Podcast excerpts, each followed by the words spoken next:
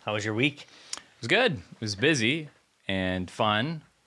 I mean, we went to Jordan Peterson last night. Yeah, that was great. And that's the first time I had seen him in person. Yeah.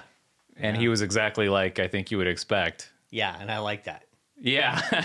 you would hope there's some sincerity and consistency there. right. Yeah. Um, what did you think of the show? I think it was good. I think would you say it was worth going to like a worthwhile experience? Yeah, absolutely. As I've gotten older, though, it's interesting. I there's definitely something about being in the crowd. Maybe not this one because it's pretty sedate. Uh, you know, a concert's different. All that energy comes up. But professional sports, you know, football games and concerts and things. As I've gotten older, it's like, yeah, it's better on it's better on TV. you Right. pause, rewind, snack, restroom. Yeah. Um, so I've I've shifted. I mean, I've seen lots of big name concerts and Mm-hmm. uh, lots of NFL games. Been on the field for NFL games, and Right. It's kind of like if given the choice now, probably almost always not. Yeah. But it was fun to see him. It was fun to see the crowd too. Right. Yeah. These are people. Probably five thousand turnout Maybe. Yeah. people who are willing to spend, you know, whatever, eighty to several several hundred dollars to uh, to listen to someone opine philosophically. Yeah. I mean, that's pretty pretty cool. Yeah, there's a couple times where there was a pause, and it was like a long pause, and I was thinking, what other event would everyone just be quiet and Yeah, waiting wait. for the thought to come? Yeah. You know? That's such a classic Peterson charac- caricature, right? The the pause while he struggles to make sure he. I, I've heard him say the hardest thing for him is he's wants to choose every word correctly. Yeah. because it has such impact. Right. Not to mention there's so many people out to destroy him. Yeah, right. Yeah, and I appreciated that. But it was nice to have something where there was some intellectual rigor involved, and I did find a few times, you know, he said something that had like 20 layers to it. But it was like one sentence, and I didn't have the time because he moved No, on. right. That's where you need there. that pause button. Uh, yeah. Yeah. So it is better online sometimes, you know, for a lot of things. But I do think it, there's something too for the right event, being there and being in a crowd of Yeah. like minded people who are reacting to something. Yeah. And there's something about that live energy. Yeah. And so I appreciated that. I mean, I, I think it's, I don't know, but I, it feels kind of new to me, this phenomena, you know, where you have a, you know, a debate between Sam Harris and Douglas Murray. Or, I mean, these types of things feel kind of new. I don't remember people, you know, you'd have it at universities, but it feels like it's now almost turning into like a, uh, like a professional sport. I mean, they're they're in stadiums, and there's Right. enough people interested. I think that's a great sign. Yeah, I think it's good. I think in a lot of ways uh, that you you picked up on a shift from university setting to, and part of this is just online stuff, but to the podcasting world, kind of, because that that debate that's where that sort of moved. I think when like speech and stuff got curtailed at the academic level, I think a lot of the That the could have helped- conversations helped drive it. Yeah, yeah, they moved to the like the venue where they were welcomed, you know, Right. in most places. yeah. I wonder. It'd be really for me. It'd be interesting to find a metric over time and see if this is increasing. Yeah. Right. What did you think about the musical opener? I wasn't expecting that. That was Yeah, kind of like, funny. He was a good guitarist. Yeah. But um, yeah, probably. I think I mentioned. I don't think the acoustics were set up for music um, so much. yeah, But, uh, and I'm a It was- big, I'm a big music fan. it was good. It was it was interesting. It was unexpected. It added to the experience. A little bit of classical, but then I wasn't expecting. I think he plugged his electric guitar. banjo in, and it was Yeah. like electric. It's a funny, funny Um, deal. What did you think about Peterson's ideas that he presented? Yeah, you know, same ideas, but he's he's he's seeking out footing over the last. I've been watching him for six years probably, and he's like he's seeking universal truth, right? And he has pieces of it, and he's had it, had it since the beginning, but he's trying to tie them all together, and I, I can see this in his in his delivery and and you know culminating with like the title of this uh, uh, tour is "We Who Wrestle with God," Right. right? And to me, it's he's he's he's he he's working his way toward God personally, is what I think is happening. Yeah. I told you this last night, but I want to ask him what he means by spirit because I feel like when he says that, ha- sometimes what he says could only apply to an actual living deity. But most of the time, when he says, you know, this is there, that is done in the spirit of something, I feel like he's saying a mode of thinking or acting or being Mm, yeah. almost like the spirit of friendship. you know, that's not Yeah. talking about an actual spirit or, you know, and so I really feel like when he says uh, something about wrestling with God or something, I feel like what he's really saying is wrestling with yourself in a way, which isn't really saying anything profound in a way. Because if you're just approaching it as a psychological thing and you have different slivers inside your mind, different propositions maybe, or ways of thinking about it, you know, I feel like that's more where he's kind of landing effectively. And I don't know, it's a little unsatisfying. Yeah, well, you know, it depends on your expectations. For me, knowing where he's been, and you know, a few years ago, people asked him, "Do you believe in God?" and he give a forty-minute tortured answer, like, Yeah. "How can you even? What does believe mean? And how can you even? How can anyone say that? Because how would you live if you believed?" And I mean, he, Mm-hmm. he's he's getting there. My wife had a, an interesting. Uh, she's like, "I think it needs to be retitled, We Who Wrestle with Evil." Mm. that you don't really wrestle with God. You're wrestling with evil against acceptance of God, Hmm. the, the the surrender. The uh, I think his wife, I think Tammy used the word surrender. Yeah. I, I use the word submiss. Um, yeah, Well, that's a word that people don't like No, today. people you know, like you you want to be in charge. You want to act like the so, oh, deity. submiss. Uh, yeah, the deity Yeah. of your own life. You know, like you create your life. Yeah. nothing outside can influence that. That's the mentality I think today. It absolutely is. Yeah. and that's. Uh, I think that's why we have so much heartache. Yeah, so much suicide, so much drug. I mean, you empirically don't you just have to look at? I've said this. I I, I would debate people in my younger years about capitalism, and I would say, you know, you don't have to be an economist. Just empirically look at the countries who try socialist, collectivism, communism, and look at the most capitalistic countries and see who meets the people's needs the most. It's obvious. And it's kind of the same thing here, right? Empirically, if we look at people who basically unknowingly accept nihilism, the results aren't very good, right? I mean, and we're we're living it. yeah. I I don't know how much of that is just people haven't been painted a picture of what life could be like, other than how it is. Kind of, you know. Yeah, they don't see an alternative. modern life it's the water everyone's swimming in and it's familiar and it's what they're used to and the expectations have been set so low but often phrased in a way that makes them sound so lofty mm-hmm. especially when you're hearing stuff you know from like a mainstream media outlet and and from certain humanists. I'm thinking about steven pinker and everything just in the future is so bright and look at all the progress that we've made. Mm-hmm. Progress is a very loaded word. And you know there's just that notion of like how do you set society's minds and eyes on something higher when there just is no interest Right. No, that that's the problem. I think you have to. I think what happens is they almost have to face tragedy. It's like, Yeah. Well, why did my son kill himself? Right. yeah There's something wrong. yeah You know, and and you, people have to. The problem is we think. You know, I've said this before. It's like people we're kind of bipolar thinkers. It's like okay, it's total technology, humanist, future vision, or totally Amish, antiquated, give up technology and, you know, be a, a God fearing peasant. yeah And I don't think it has to be that way, right? I think, Yeah. I think you can have meaning and still embrace human agency and rationale. That was one of my big discoveries, you know, the whole um, St. Thomas Aquinas wrote a lot and talked about marrying faith and reason. And that's a piece I was missing. It's like, well, you can't just be faith. You know, what, what's that? We have this big brain. There's a purpose.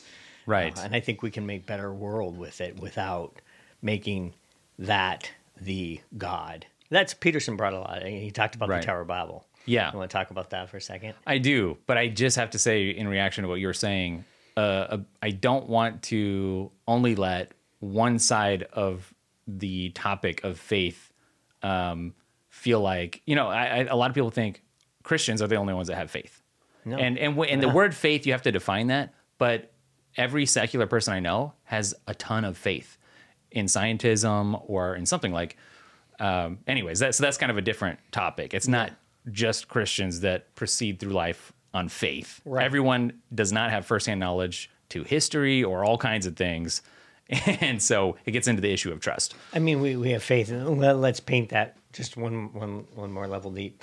Um, you know, we have faith in like everything we do. It's like I have faith coming to talk to you today that you aren't going to pull out a gun and shoot me. Right. Right? there is faith there. I base that on some reason, right? Yeah. Some prior experience. And then I make decisions based on that. So it's not Yeah. like this groundless. That's one of the problems I think at least the Western Church has had is is we spent decades of it just appeared to be like this groundless reason for believing things that just can't be true, Yeah. right? And that's not at all the case. Yeah. It's a it's a caricature Yeah. of what a Christian probably should be. Yeah. um, and many are. So yeah, the Tower of Babel thing. I feel like he really approached that from an a- purely academic standpoint, which is fine. There's you can analyze it as a story and archetype and stuff. You can, um, but basically, it was an argument against uh, centralization of power and needing to distribute responsibility. So I'm I'm 100% on board with that. What Yeah. What do you think? Yeah, no, I it resonated with me because I think it was even a couple episodes ago. I was talking about decentralization and how you can't have responsibility at the in in the United States. As an example, you can't have a centralized government taking, you know, five times what the states take. Then all the power sits up there. Peterson was talking about the U.S. is very successful because of its decentralization Yeah. which I don't know, maybe not complete understanding of how non-decentralized we are. We still Yeah. have some, and that counts. And you move states, you know, you've done it, I've Right. done it to to influence things. But yeah, I really appreciated the the, the example of of centralization in the Tower of Babel. But it was ac- Yeah. it was more academic. the lens that he used to look at the Tower of Babel was an interesting one, wherein he basically said technologists, uh, he, he associated those building the tower as technologists, basically. Basically, Google. He basically called Yes. Google the Tower of Babel. In a way, yes, yes. And he's onto something because the Tower of Babel story has to do with language, and he specifically brought up Gemini Yeah. and AI It's a and topic. how it's mapped out, you know, language. And um, yeah, so we should talk about um, Gemini, and that that was a big thing this week. Yeah. Fir- First of all, first off, I want to uh, mention that he had an interesting slide of the EU, one of the EU's early advertisements for bringing the EU together, and it was like literally the Tower of Tower of Babel Yeah, photo. why would you pick that? Yeah. I mean, like maybe you didn't read the story. Yeah. I, I don't know. And then um, their headquarters, and I didn't know this. The headquarters looks an awfully li- lot like A famous painting of Yeah, the Tower of painting Babel. from the 1500s from a painting of the Tower, Tower of Babel. It's like yeah. that's a cautionary tale, guys. What what are unless you doing here? unless I feel like um, we we have in America and I guess in the West at the moment these two sets of morals, and I heard somebody um, talking about recently how people on the progressive left, um, one of the biggest myths that they've perpetuated uh, over the last couple of decades is that they're moral relativists. And this person said, no, actually, they're fundamentalists. You know, maybe you've been led to think, or they've let you think that they're actually relativists, but they're very fundamental. Like they believe that there is a way to do things, and it's not the traditional way, so to speak. and he also pointed out they're also very evangelical. You know, and there's a great book. I don't know if did you read I don't know. the New Puritans. He's calling the left the woke scolds and the New Puritans, and it's such an interesting comparison. You know, telling people what they can and cannot do, um, but under their system of morality and principles. Fascinating uh, observation and accurate, I think. Yeah, it, that's that is. Uh, I'd have to reflect on that and see what is their fundamental value system. Do they Just- have one? I think they do. It's always it's Ouroboros. It's the tail that's constantly being eaten by the head. Yeah. But you know, constant revolution. But anything that's not traditional Christianity, like that, is what they will always be fundamentally at odds with. Yeah, and it's it's fascinating to watch because it's like they will, you know, they'll support support Islam, and yet when approached, I saw a great. I don't know if I mentioned this to you, uh, man on the street deal, and they were asking, you know, uh, we're doing this petition to support Palestine Yeah. or something like that. And people, oh, I'll sign it. And they're like, yeah, but first you need to read these 10 things about what you're agreeing to. And it's like, you know, we believe that gay marriage should be illegal and, you know, different things. And they're like, no, I can't sign that. Right, it ended up not they- being They, they're- end up very conflicted because because they don't have a consistent Yeah. fundamental value system. They're continually presented with things that are at odds with each other. Yes. I, I used to call it mine. I called it the mental mind, mental minefield, and that was marrying some type of belief in God, which I maybe vaguely had. Um, like I said, I'm probably was consider myself a deist with science, right? Rational thinking. And so traverse this middle minefield, and I- and it took me years to get there to where it all coherently fits together. They theirs does not. It's like you you know, we don't want a lot of we don't want people pushing gays off buildings, but I support Islam and I support uh, gay marriage. You know, and it's they're they're gonna be they're gonna be they're they're in trouble. You know, if they and Well, that gets You have to face into the the bigger just issue of just having an ordered society and a chaotic society. And I think if you want to blow up the system that was there, you have to introduce that chaos. And I think that has been executed really well.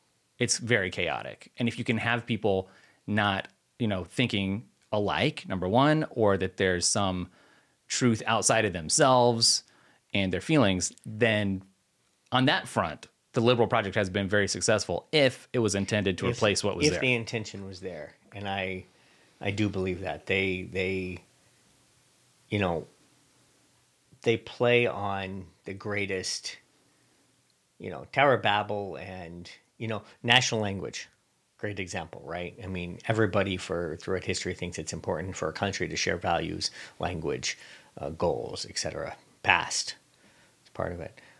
America was a fairly successful multiculturalist not even multicultural, right? We called it the melting pot simply when I was young. Um, but people integrated. They wanted to be American. They wanted Right. to teach their kids to speak English and they wanted to be part of it. And now the effort, and whether intentional or not, I'm not sure, the, result is conflicting value sets. Yeah. Well, Vivek gets into this a lot. What is what does it mean to be an American? It's not just existing here in a geographic area. Right. And basically you can't just be a country of one.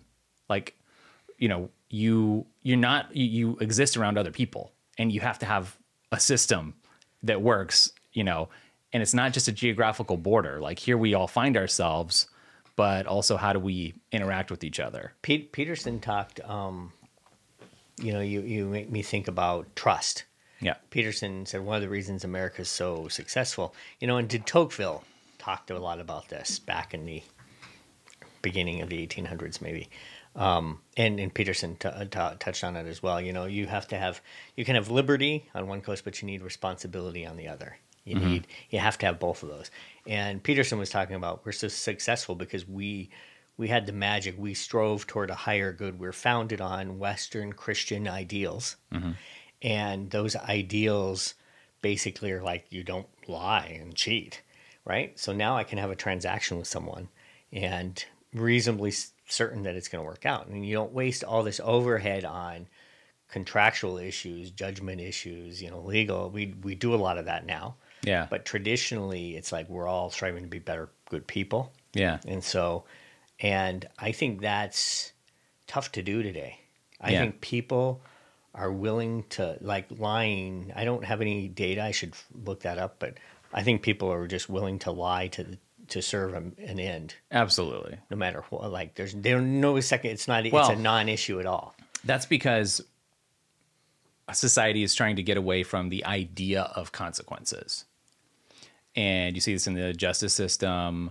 Um, although not entirely. Again, we're back, Back back to the fundamental. Yeah, if they can cancel you, that is a sort of a punishment, a consequence. Um, but again, or the they only, can prosecute one. You know, selectively prosecute. That's right. But so I think I think that's true. One of his best insights, I think, from the night is really just the way he phrased it, because it's something that we've even talked about before. But you know, this culture of safetyism and the infantilization of everybody. And he was like, you know, I forget how he phrased it. It was something like, an infant is kept very safe.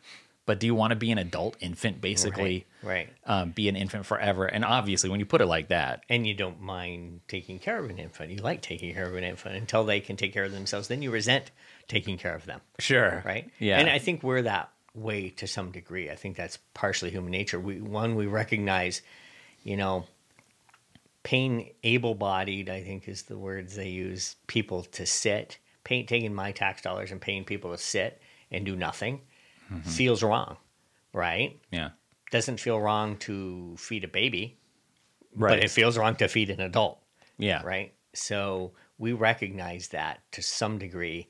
Some people don't recognize that or they don't acknowledge maybe the able part of it. I don't know. Yeah, well, he brought up an interesting statistic, didn't he, about Oh. If you've taken even one politically correct class, um, then what was the gist of that?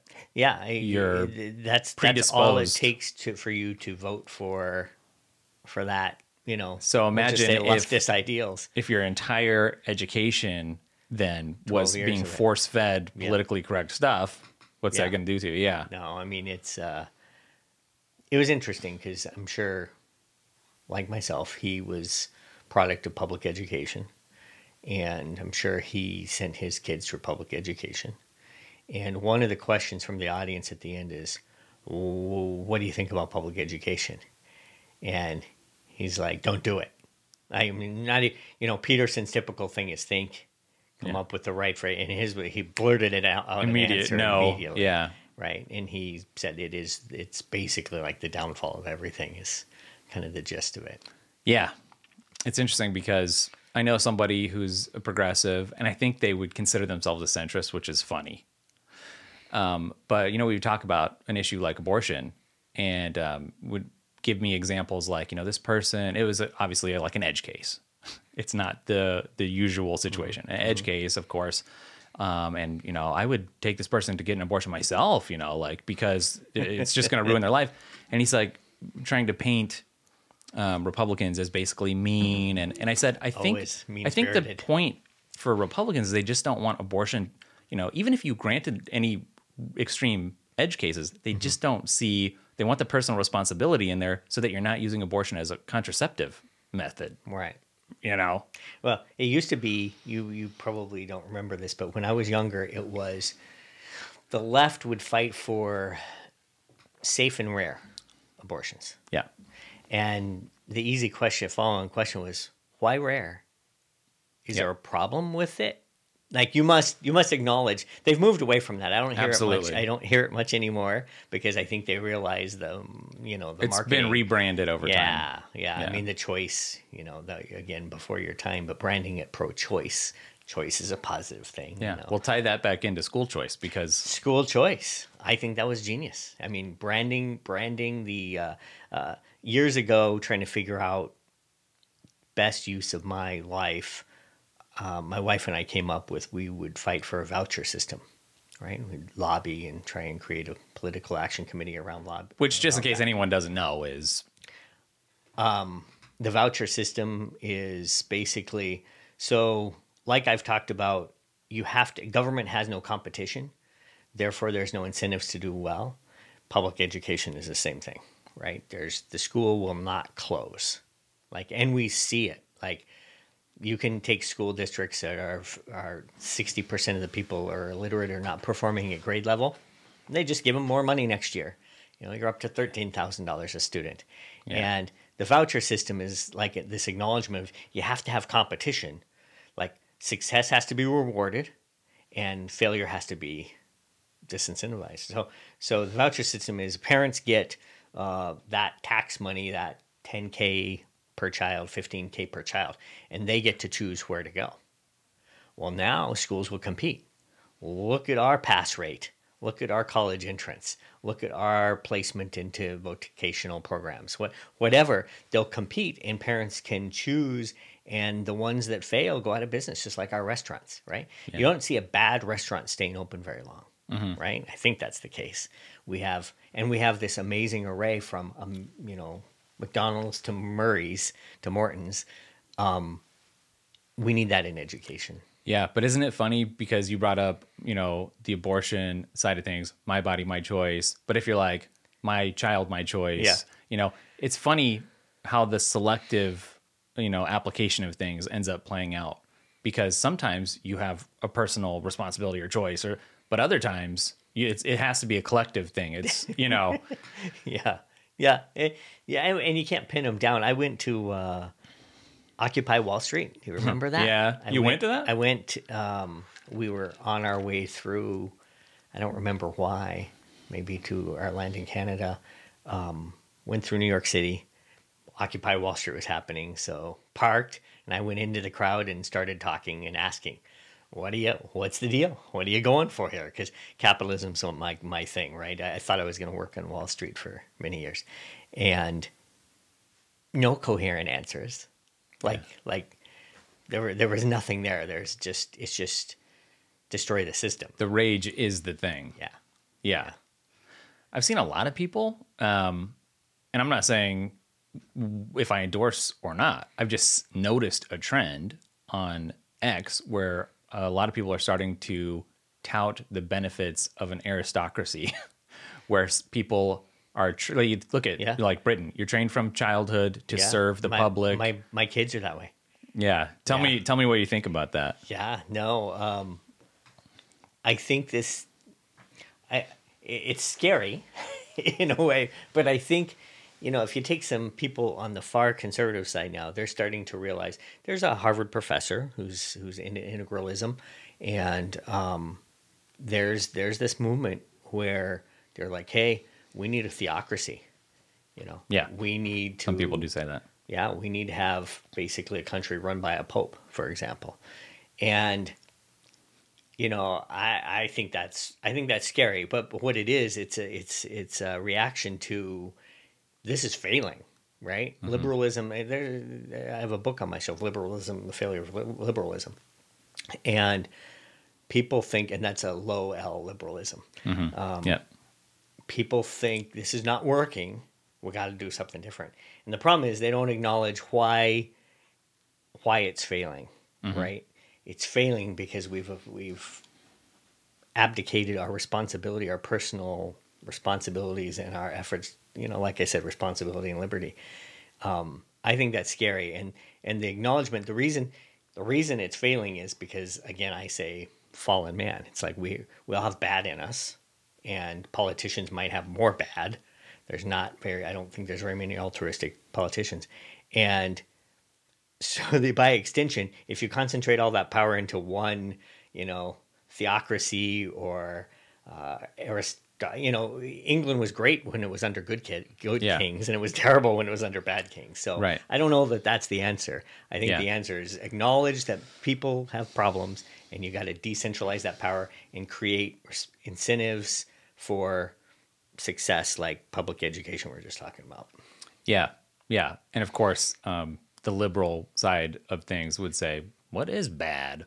you know, like you, yeah. You, to your point of not being able to pin down, like blob, blob, blob thinking, blah, blah, blah, blah. blob no... administration, you know, bureaucracy everywhere. Mike Benz talks about the blob, and you can't pin somebody down. In fact, I think it was Dostoevsky. No, it was, it was maybe it's Tolstoy talking about um, the firing squad and who would be responsible for the death of this person. He talks about it's basically a critique of a, an administrative, bureaucratic, you know, thing because Right. If no one's responsible. someone ordered it up the chain. Yeah. But you know, you got ten guys firing the gun.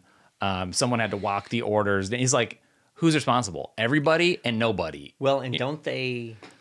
Maybe this is an urban myth, but don't they only put give one person real bullets? Oh, I don't know. I, I think there's a thing where it's like you can justify I didn't do it because I didn't have the. Bullet. I see, like a Russian roulette, and yeah, Yeah. I think I think that's the case. that is interesting. Yeah. but but that that Fact check that. is not cool when you apply that blob mentality to language or to running Yeah. anything because again it's another way of getting rid of responsibility slash consequences like i just mentioned Yeah. Well, and this this uh, someone up the chain, this authority, you know, there's Nazism. There's an interesting psychology experiment. I did this with. Um, uh, I was involved with a uh, school co-op, and I taught science. and it's not a proud moment, and but I took I took these little kids, five six years old, and I set this up with one of my kids. So you put them in this case, I put them in a closet, and I ran wires out of the closet to this little electronic thing I made with the switch. And I'm like, okay, I need someone to come over and volunteer and push the switch. And they push the switch, and I had this set up. And my my kid would go, "Ow!" and they're like, "Oh!" And then, and you could get them. You could you you then ratchet up, you know, how long they press the button and how much my kid would yell. Mm-hmm. So they thought they're injuring him right, right? And like some of them would go like just go all the way, and hmm. a couple of them, and you can find YouTube videos on this. It's fascinating. But I saw it, and this is at like six years old, mm-hmm. and it's funny because there's one or two, they were girls, who just wouldn't do it. Hmm. You know, they had that empathy. Yeah. But yeah, I mean, this this taking this authoritarian taking orders is a scary thing too, right? yeah and just to put in the proper nuance you know you kind of have that horseshoe effect where the you know it's not just totally left totally right on a straight stick you know it's more of a horseshoe and the two sides at the extremes are a little closer you know than people usually realize Yeah, that's And- interesting. You know, Bernie Sanders, RFK Jr. elucidate a little bit of that, right? It's Right. like you, there's actually some things this this hatred of the central government for some of the things they're polling. yeah There's some overlap. Yes. Yeah. So, but let's talk a little bit about um, what happened with Google this week because Peterson did get into that, Yeah, but not really. they pulled it down. Right. Right? They pulled it down. Their image generation, Yes. Yeah. So Gemini Gemini, You could create Ultra, images. Ultra, I think Yeah. Gemini Ultra. and people were trying to prompt it for Yeah, just Make- historically right. Caucasian. Make a picture of uh, uh, Nazi soldiers. Yeah. or the Nazi, you know, generals or whatever. or not not even Nazi, just like Well, that was one of them. That was an example I saw. yeah. You know, But Yeah. anything, anything. Vikings, you know, and Yeah. you would not get a white or male quote unquote Viking. Oh, I didn't know the male thing. No, Yeah. it was very so. Just ba- basically anything that could be considered a white Caucasian, you know, Yeah. male Yeah, person. and I saw efforts to actually ask it to specifically make white, and it would say no, Yeah, and it couldn't, and and it extended. And I probably fact checked. I should have fact myself on this, but um, I saw efforts at vanilla pudding and vanilla ice cream. Both came out chocolate. Yeah. and it's like there's this this white you know it was it's taboo and they google came out and admitted it didn't Yeah. really apologize but they admitted it and said hey you know our effort we have a worldwide audience and our Mm-hmm. effort is to make everybody comfortable you know la la la which number one is complete BS. That's bogus because obviously it doesn't make everyone comfortable. And there's a there's obviously an infestation of a certain agenda at Yeah, the large well- tech companies. Well, so here's the thing, right? I totally agree. Like if I say, make me a picture of um, a family walking their dog. You know, if I'm in the U.S.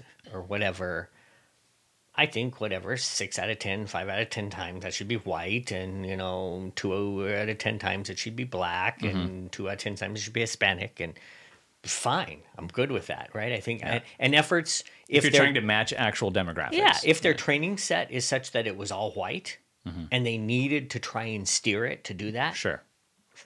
fine goal. Yeah. I understand that.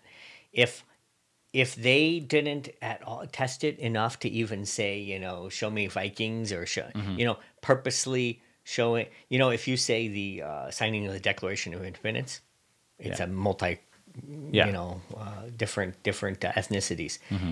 Eh, That they had to have tested that. Well, I mean, we know because we test our stuff. I've seen interviews with some Google people involved with AI. I mean, they know what they're doing. They're doing Yeah. it on purpose. The institutions have all been captured. Anything that generates culture Yeah. is captured at this point. Yeah.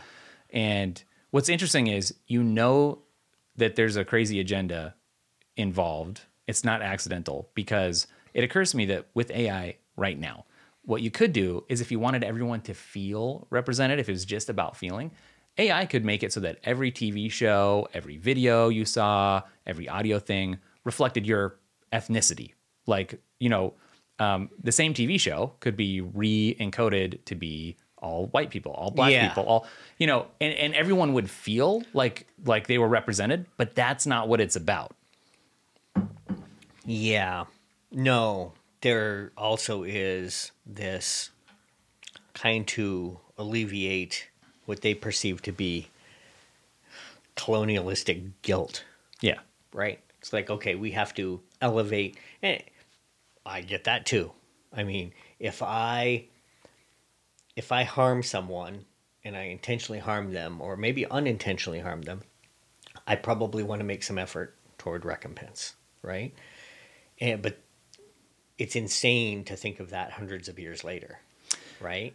But it all devolves into a if you don't that, that what you're saying is i don't actually care about things in principle. I just care about a power grab because that is you know Kendi's thing about past you know oppression.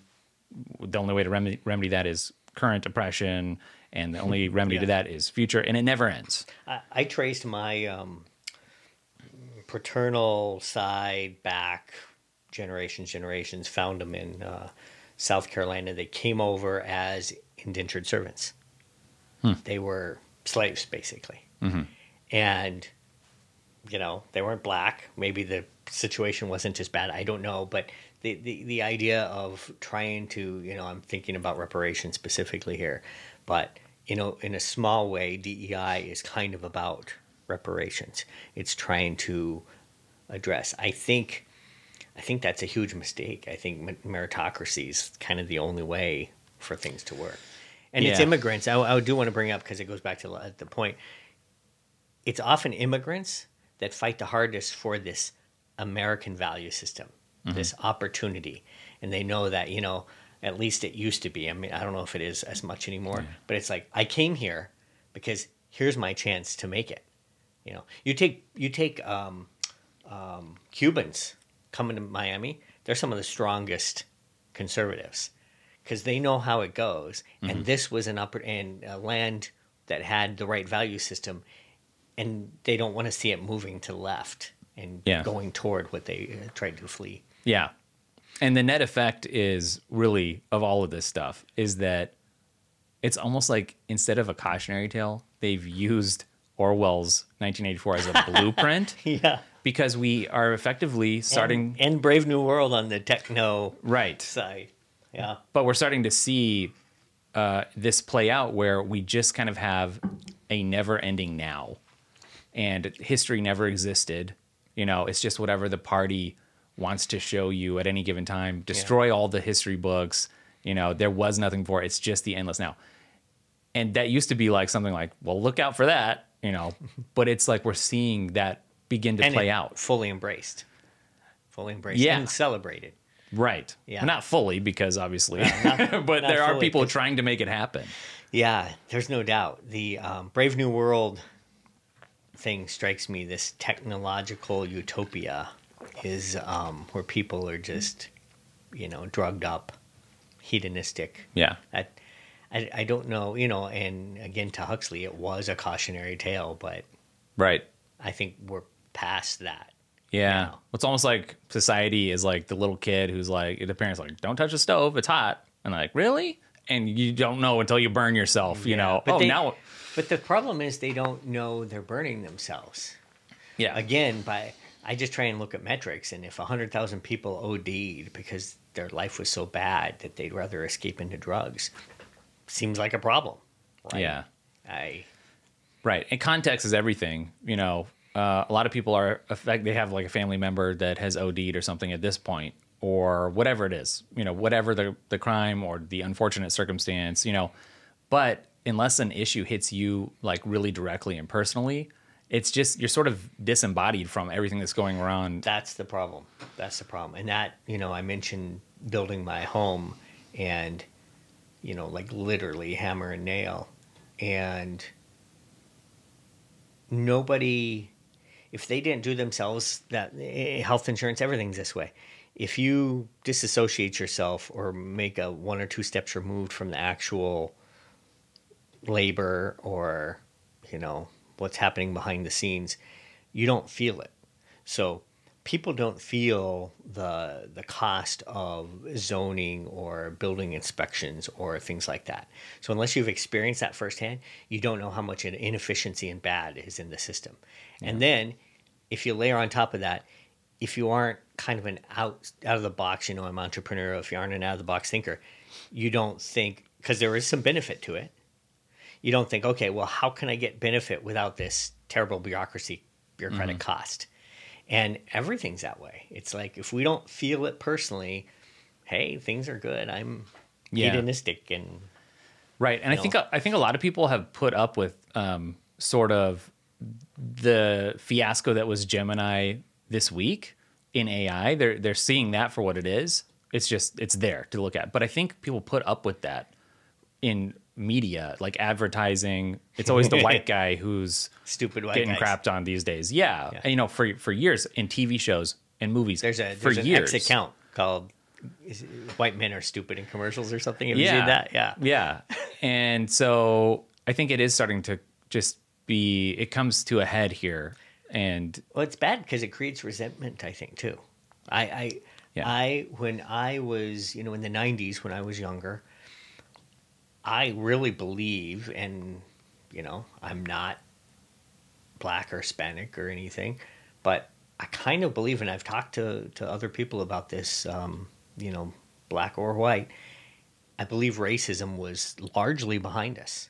Yeah, Right? we made a lot of progress. We, yeah, and you can see the Google chart where people started searching for like recently, and, and it just goes straight up. Yeah, Yeah. Yeah. And talking to younger people these days, nephews, nieces, they're becoming a little more racist because of this. Yeah. It's and that's really, that's a terrible thing, it's not good. right? But I'll tell you what, though, um, James Lindsay talks about the pendulum swinging, and he's like, it doesn't swing like you think it swings. Um, he has really dived deep into you know government communist stuff. The left's like he reads their manifestos and stuff. Mm-hmm. He does the research, and what he was talking about is everyone thinks you know the pendulum goes one way and it comes back, but it goes back further one way than the other. I've said that for yeah, I've said that for years. That's but, interesting. But the real insight he says is, and he said this is their actual thinking, the activists. So not your average Mm-hmm. progressive, just left leaning person, but the activists. This is their saying. Their uh, the real action that they're after isn't the action that they take; it's your reaction. So they're playing 4D chess there. And when you say um, it's, hey, you know, this Gemini stuff, it's having a certain effect, you know, it's making people, you know, however that makes them feel, that is must be the what intention. they're trying to get. Your reaction to it is what they're really after. Mm-hmm. And that's frustrating yeah. I mean, because then you're going to end up looking bad. They want to catch you. that's agent provocateurs, right? Yes. That's that's uh, people going to rallies for the other side, whichever side Yeah. you're on, and trying to stir up trouble. Yeah. And now the people of that rally look bad. That's that's and they want to make it so that no one everything's off limits we talk about the overton window a lot and how it's shrinking and moving and you know they want you to be quiet and peterson did talk about this at his um, event he was talking about you know, words are everything, and and having the courage to to say something Mm-hmm. at the moment that it matters, and to tell the truth like that matters, and to take away your voice. Like, yeah, like his premise was basically it's like the only way you get out of this is personal responsibility. Yeah. Stand up and fight against it. Right. Fight for something about. But I don't know if people even know what to fight for. Elon Musk um, tweeted he hit autofill on Google search. Yeah. You saw that. Um, uh, basically, censorship is, you know, There's like positive things is about two two things popped up is good for this and good for and it's like you know the the the whole freedom of speech thing which was one of the fundamental you know deals Yeah. amendments is seems to be not something people value or fight for or think is important or Yeah. at least a good chunk of That's of people. because these days, you know, no people haven't been told like any different. You yeah know, we haven't been taught right. Yeah. and but the problem is, well, you Yeah. know, speaking is a form of thinking. If you shut down the freedom to say things, you're really shutting down the freedom to to think because ideas are not going to spread. You know, it's really just talk about the infantilization of Yeah. society. Well, we're back to the, the school choice, the necessity of school choice. Yeah. Because it's, uh, I think 90% of all, 90 plus percent of all teachers, teachers' unions uh, vote Democrat, support Democrats. And there's no way. I was talking to a friend uh, on the other side of the political spectrum, and I said, you know, do you think that if you had someone read two hours of conservative news, a liberal, or vice versa, uh, that it would affect? He's like, yeah. He's, I'm like, well, how do you think kids who get eight hours a day for five days a week, who are Right. only by, oh, I, I didn't even say conservative. I said articles written by a conservative, right? To elucidate the point that teachers who are Democrat, yeah, they will right. bring that, but there's no way you don't bring that bias in as Yes. a journalist or as a teacher. And so that doesn't seem very good. I mean, it seems good if you're uh, on the left side and think that you're right. if you're looking doing a good for job. a monoculture and you want to if you see an opportunity to grab the power and that's what you want then that looks really good yeah Yeah, but I, a monoculture, I might push back on that. Do you think they want a monoculture? I don't. I don't even. as long as the culture is um, anti-christianity culture is ba- basically like chaotic. I think you used the term before, isn't it? Um, yeah and the, so the way that peterson was actually talking about that was short-term gains versus long-term and if everything is short-term i mean that's basically what he's talking about when you're talking about hedonistic you know just pleasure seeking you know mentality that that is chaotic but yeah i do think that that is the culture that a lot of people are after You, um, I think we brought up Keynes and Hayek before, uh, Austrian and and uh, Keynesian schools of economic thought. If you haven't seen the University of Chicago rap video about Haynes, Keynes and Hayek facing off, uh, you know, Hayek Austrian school is basically like long term. You got to be looking. Mm. It's not short. Keynes is like short term, stimulate the economy, and this is kind of just a sim- simplified view of. Yeah. But watch that video. Maybe we'll put in the show notes. I, it's like one of the best from the economic side, but it applies to like human nature in general. Mm-hmm. Like you said, the short people just after a short term hedonism, it's like you better plan, but Yeah. don't need to. Right. You'll destroy yourself and you'll destroy a country that way if you're just thinking about immediate satisfaction um, for whatever. I mean, you you, it's, you know the experiment with marshmallows and children. Um, so sure. they take like five year olds psychology experiment. They'll put them in a room, and they'll put a marshmallow on the table or a piece of candy, and the you know the whoever's conducting the experiment, proctor whatever, will say, you know, if you don't eat that, when I come back, I'll give you two. Interesting. And it's like the single most important indicator for future success in life. Hmm. The kids who are like, wait, because they could conceptualize long term gain, Right. end up doing better later in life. Yeah. And the kids were like, oh, That's interesting. Yeah, it's really interesting. Look it up. I don't know the name of the experiment, but you can type in like marshmallow child delayed Yeah. satisfaction. You know, it's interesting because as I hear you talking about school choice and stuff, that's a big passion of yours, and education. When somebody Googles something or when they hit ChatGPT or something, that actually is a form of education. You're looking to And learn something. thing. If ninety percent of the tech companies are biased Democrat, then it's Yeah. the same thing. Yeah, good There's point. there is no That's a good point. There's no uh, such thing as neutral education, right? Because of framing, context. You know, you look at a handwriting exercise. What are you practicing? Are you practicing America is racist, or are you just it's writing true. your name, or you No, know, like true. And and so I think the same things apply. Now you and I are putting our money and time where our mouth is by building out a product that lets people have the opportunity to not be you know swayed by a persuasion, you know uh, that they don't agree with that their values don't align. You know, so And- to educate, And feeding the beast yes, in doing it, yeah, right? Yeah. Like, would you would you voluntarily and you don't, I assume, I don't assume there's a lot of conservatives who are donating to the far left. Um, would you give your money voluntarily to someone, like you said, who doesn't share your values? Right. Who maybe, we don't know, this is speculation, maybe wants to tear down your values. No, Not- I don't think that's. I don't think that's speculation. Yeah. so somebody had it. Somebody had it to that point. Um, somebody had a really interesting lens in uh, that they were presenting. It was from a, a somebody else, a book or a think or something. And I thought this is really interesting. There was a time um, up until you know from like the '60s to maybe '84 or something, where the left kind of got along with um, you know the Christian sentiment in America. Still, they kind of still appreciated the past, and then that shifted into more of a neutral thing through this lens for several years until it got to an outright um, hostility towards Christianity, which is where we've snapped into now. And it was interesting. I, I think that there's something to that.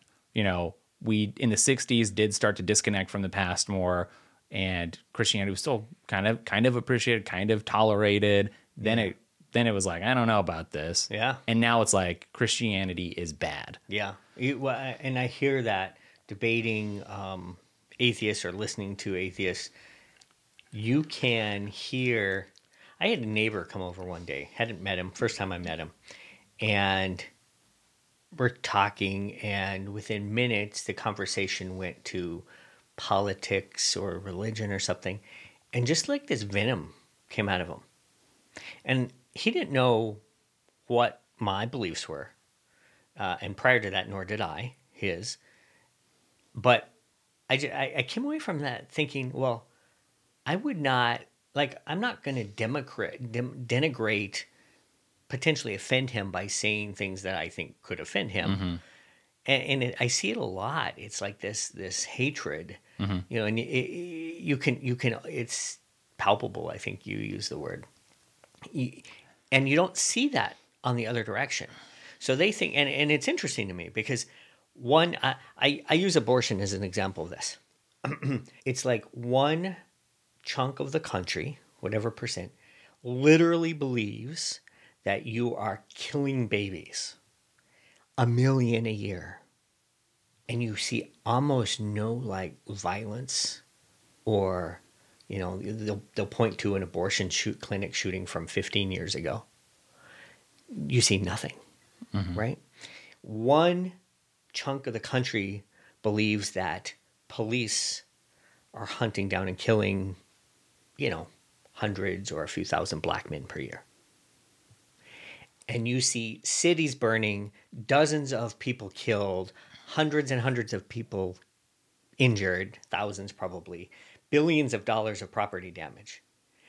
That's interesting to me. Yeah, Right? but but see, on the left, um, words are violence. so to them, But but but but put that aside. Uh, Come back to this basic point. Like to me, those are fairly analogous. Yeah. A group of people thinks that the other side is killing some Mm-hmm. people, and a group of people thinks that side's killing some babies. Right. And the response elucidates the thinking. I think. Right? Right. But or see, the value, the value, the underlying value system. but everything's how you frame it because somebody on the left is going to say, well, Christians are hateful of certain lifestyles. No, no, no, no, no, no, no. but They that's what they would say. No, but I, I, really want to put. I want you to play devil's advocate here and be the take the pushback on this. How how how can you come ac- come away thinking about the value system of those two groups of people by their actions? Right. Remember my Thatcher thing: words become actions, actions become habits, Right. Habits become who you are. We can kind of tell who people are from that. That, and, and to me, I'm putting them on the level playing field. They aren't on a level playing field. This is this group of people thinks a million babies are being killed. This pe- group of people thinks a few thousand people are being killed. Right. The so I a thousand percent get your point, um, but I think it comes down to somebody's information diet and what you perceive to be happening based on your information sources. Yeah, no, no, no, no. I do I do think that. But I, I 100% agree with that. If Yeah. you're watching Rachel Maddow out every day, you think something differently. Yeah. um, than if you're watching Tucker Carlson.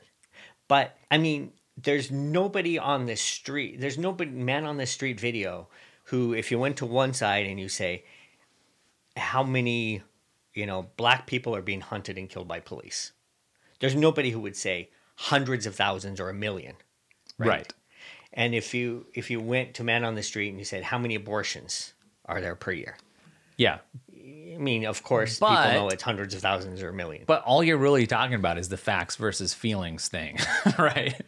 You know, you may be tr- accurate in your assessment, but that's not the operating system Yeah. that people run on. I, I- agree with that, and I guess I guess my point is, if you have any intellectual honesty whatsoever, you have to look at those two, and you have to say, okay, the value system that underlies this group of people is nonviolence, mm-hmm.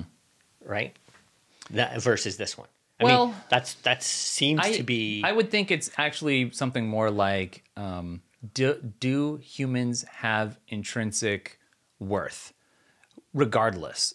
No, we're not seeing skin color, we're not seeing age, you know, Oh. whether you're a baby or person. I think that's more the fundamental okay, level. Well, fair enough. If you assume, and it's the opposite, I believe, kind of, but maybe not.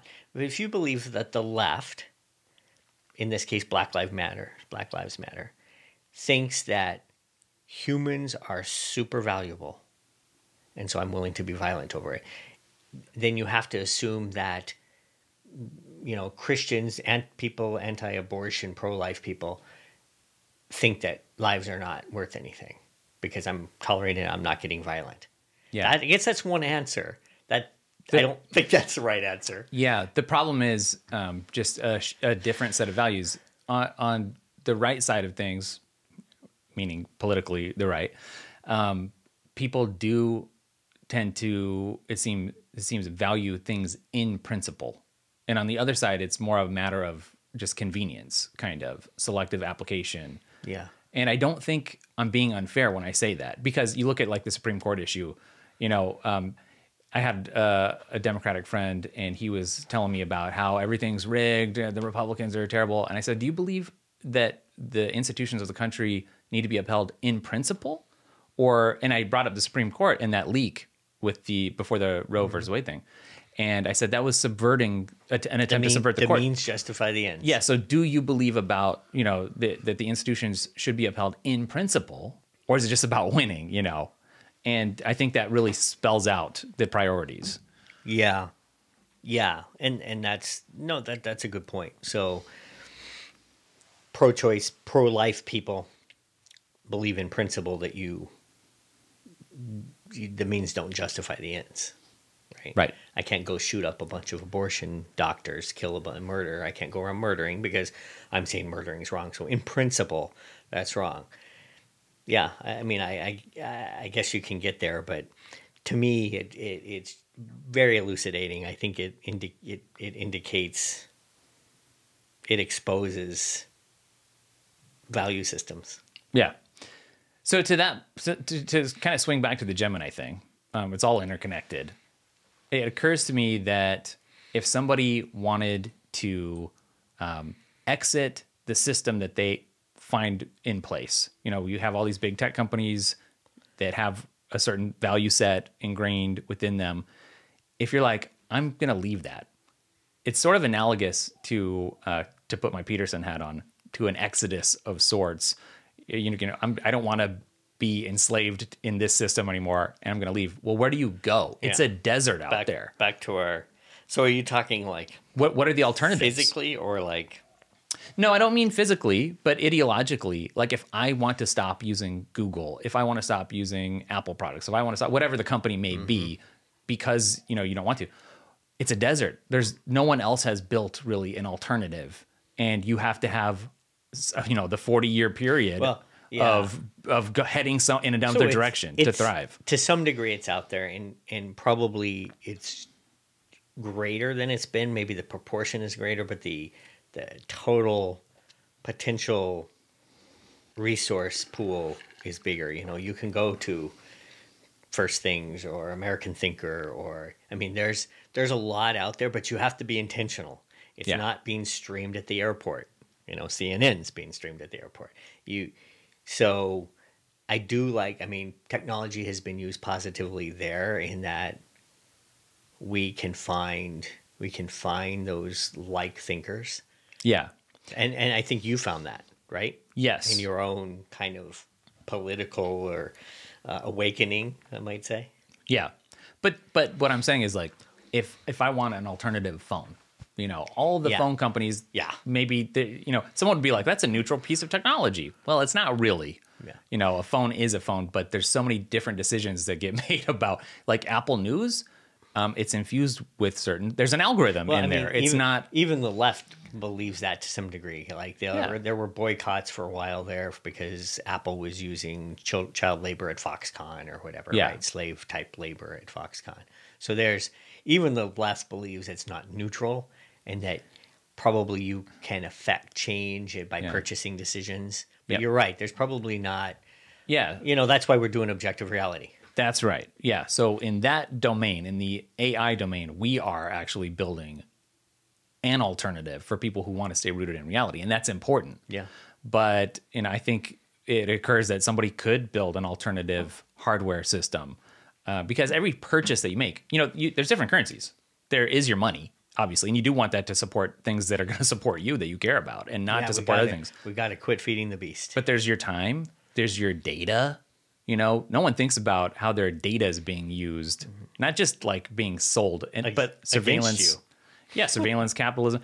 You know, that's one thing that Peterson brought up. that was, a great, uh, great little dialogue. yeah, China building Monologue. the perfect Orwellian uh, schema.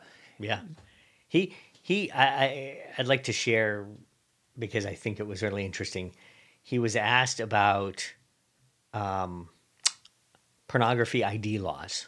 So I guess Canada it has a law being proposed that you have to be, and I think some of the U.S. states are trying this.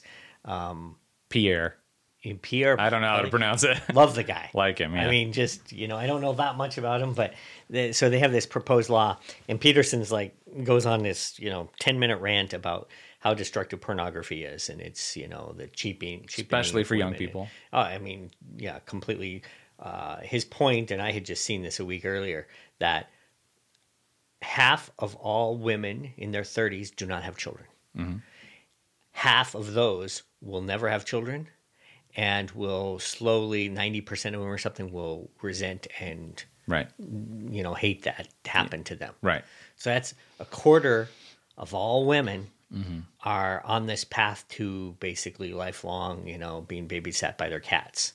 We just lost, lost, any viewers with cats, but um, Right. And but but the the sub point that he brought up was really interesting. the the the ID yeah. How would you verify Right. the age and would the solution be worse than the problem? That was the key. Will the solution be worse? You know, having the government track everything you do.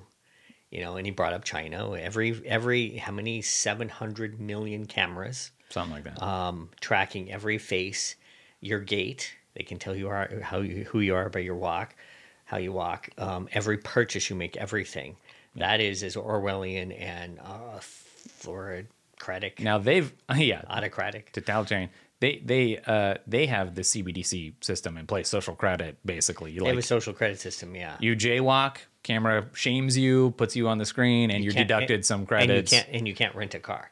You- right. You can't. There was a Black Mirror episode. On Yes. that. there was a Black Mirror episode on that. Yeah. I don't know if you did. You ever see any Black? I saw a couple of those. Yeah. I didn't really follow Fa- all of them. Fascinating stuff. I mean, But but so you know in Orwell, you know one of the lines is that all you had was like a few square centimeters in your brain, and even that will go away if you give you know the technocrats um, full control of everything. Not, and I'm not just talking about just like with Neuralink. I mean, an AI is going to get to the point where it can just basically look at your expressions and kind of know like what you're thinking based on what you're looking at or yeah. I we, mean- we have that now. We have. Uh, so I I run a market research company, and one of the tools that you have is you have eye tracking camera um, for like website, so you can see where people are reading and where the hot the heat Right. map is. There's other tools that track a mouse to do the same thing, but this is like what are they looking at?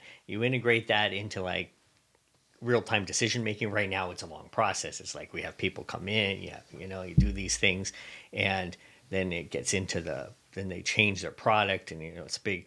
But if it's real time, it's evaluating. What I mean, our Twitter feeds, our YouTube feeds, those are they're kind of doing that right now. Yeah. Now there's something interesting though, because to pick apart, he was talking about the Tower of Babel and centralization being a bad thing and needing distributed responsibility um, as a countermeasure for that. But there's something where, you know, technology could help facilitate that distributed mechanism, or it could do it could go that way and you could get rid of a lot of bureaucrats for instance a layer of bureaucrats in any given thing by outsourcing some of that to technology or you know like i could see i could see some bureaucrats not wanting to adopt technology Well, that's interesting. No, so uh, you know, big solar flare event. I don't know if you're tracking that. We had one of the biggest solar flares of in the last 10, 15 years. And I was talking with my daughter about this, and um, I was saying, you know, that potentially, like potentially, we could be thrown back to the caveman days. You know, like like that. Right. And she's like, "Well, how?" And I'm like, explaining solar flares and uh, an EMP, you know, electromagnetic pulse bomb in the atmosphere. Uh, and I was telling her about the blackout. Maybe it was in the 90s in the Northeast, like, you know, 100 million people like like that lost power due to solar solar flare. And um, so we were talking about that, and this is getting to your point of decentralization technology. I told her I have a copy of Wikipedia offline. So it's like technology, okay, that's pretty decentralized. Can I eat dandelions? Right? Yeah. that you know, and it's it's you know, not this kind of conspiracy prepper thing, but just generally we have the ability, we have so much knowledge now that you can have in your hand more knowledge than anybody 10 years ago had on the planet. And you can have that in your hand. You don't need the internet for it and you can use that to build or live or subsist. Uh, but yeah, I, I think there is a potential for decentralization. That's Bitcoin. That's right the premise. but but then there's but that's not the tendency i would say No, the systems in place, it's not in their interest to have that. And so what they'll end up doing is something that's more like the Chinese model, which is surveil the ever loving crap out of you. yeah, And- well, and we have to fight for. We have to fight. That is, you know, and we're we're so much more advanced on that front than like Britain or any.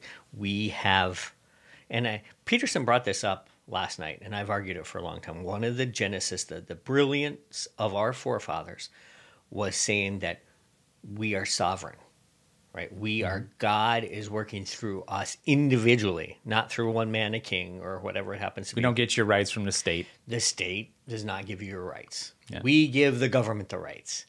And there's that tension. And if we can stick to that founding, you know, uh, that, and we have some big court cases. SCOTUS case on uh, a Chevron decision. Now, are you familiar with that? Yeah, but break that down a little bit. Yeah. Because that's an important one. That's an important one. Uh, Chevron, I think this. Um, so this is a precedent that's been followed for 30 years, and the question, I'm not going to do it justice, but basically, it it facilitates a lot of power in agencies, bureaucratic agencies, right? So most of the time, things have to be decided by Congress or by a court uh, when it comes down to differences. Over the last 30 to 50 years, the courts, the, the, the um, agencies have accumulated power. So if I'm the EPA, I can just basically decide something on my own and I can decide, I can bring someone in and they were polluting that pond, and I can decide how to judge them and fine them. And Chevron was a case, I don't know, 30, 40 years ago, Chevron, probably oil, um, that that's been challenged now by some fishermen that the, the government said, you got to pay us all this money, the agency. And they're like, you can't tell me that. I got to go to court. Um, that's gone all the way to SCOTUS. There's two decisions sh- uh, challenging that, I think, and they maybe they combined and heard them. If that is, if Chevron is overturned, it's going to draw a lot of power away from this beast, this federal bureaucracy. They Yeah. won't, you know, they'll, it'll it'll cut that down significantly. Even if it's curtailed to some degree, it'll be because it was almost like like what an alternative deep state government. You know, they used that. an alternative government. We all assumed that the operating system of the country was actually the Constitution, Right. But this made it No. so that it was Yeah. running a different operating system the, in a the- way. The CFR, the Code of Federal Regulations, is a gigantic. I can't even remember how big it is. Twelve thousand pages. I'm Mm-hmm. just going to throw it out there. I don't can't remember. Um, and so it's you can be in violation of any of those, and that can be like I said. You could you could be doing something wrong on your own land and you don't even know it. You know, It- there's this phrase. I've always wanted to uh, see if I could get this challenge to the Supreme Court. There's this there's this phrase, uh, ignorance is no excuse of the law. It's like you're responsible to maintain a law. You can't just say I didn't know. Well, it's now impossible. Hold on one sec. Problem. So it's just saying, it's now impossible to know the law for one, one person to know the law. Yes. So it's like how can you how can you reasonably be expected to obey the law if it's impossible to know the law? Right. So yeah, I'm a big proponent, and people don't know this. Uh, uh, Newt Gingrich uh, brought this up once, and you know he's he's a successful Republican from the '90s that gave his contract with America, um, which was a great start at trying to rein in the beast, and he had like ten or twelve points. Uh, that they were going to get done, and he got all but one of them done. And the one and balanced budget was one of them. I mean, he balanced the budget first time in you know my lifetime. Um, one of them was term limits. He couldn't get term limits through, which is anyway. I, I digress. Um, Newt Gingrich brought up that Trump cut a third of the CFR. So these twelve thousand pages, he got to buy you know four thousand Yeah. pages. So that's a third less regulation on the country. I had to go fact check that, and it's true. He set out this this agenda of cutting two regulations for every new one introduced was his rule, and it ended up they cut it like twenty for everyone. I mean, what a huge, from my perspective, what a huge success that nobody knows about. Yeah. Right? Well, it's I- like uh, the Milei thing, you know. Ah, afuera. Yeah. Afuera, I don't know the Spanish. Ripping off the government agencies Who off knows what you just said? But yeah. Um, so let me ask you this: It kind of comes and I think he balanced the budget. Oh, That- did did you see that news? No. So for the first time in a decade, uh, Argentina balanced their budget, Interesting. just like Which just is that he happened. not something you would expect to hear. yeah. So, what is your response to somebody on the left who tells you this? The Constitution is a living document. There's no objective truth then, right? Um, right. Constant revolution. Nothing is foundational. Everything can be reinterpreted. I'd say you get what you deserve. I asked you last week if you it, do, does every nation No, get but the government they deserve. We don't all deserve it though. That's the problem, right? Again, if you're in that forty percent, I mean, I guess you could argue that you didn't fight hard enough to try and get the majority. Or I trying to- suppose.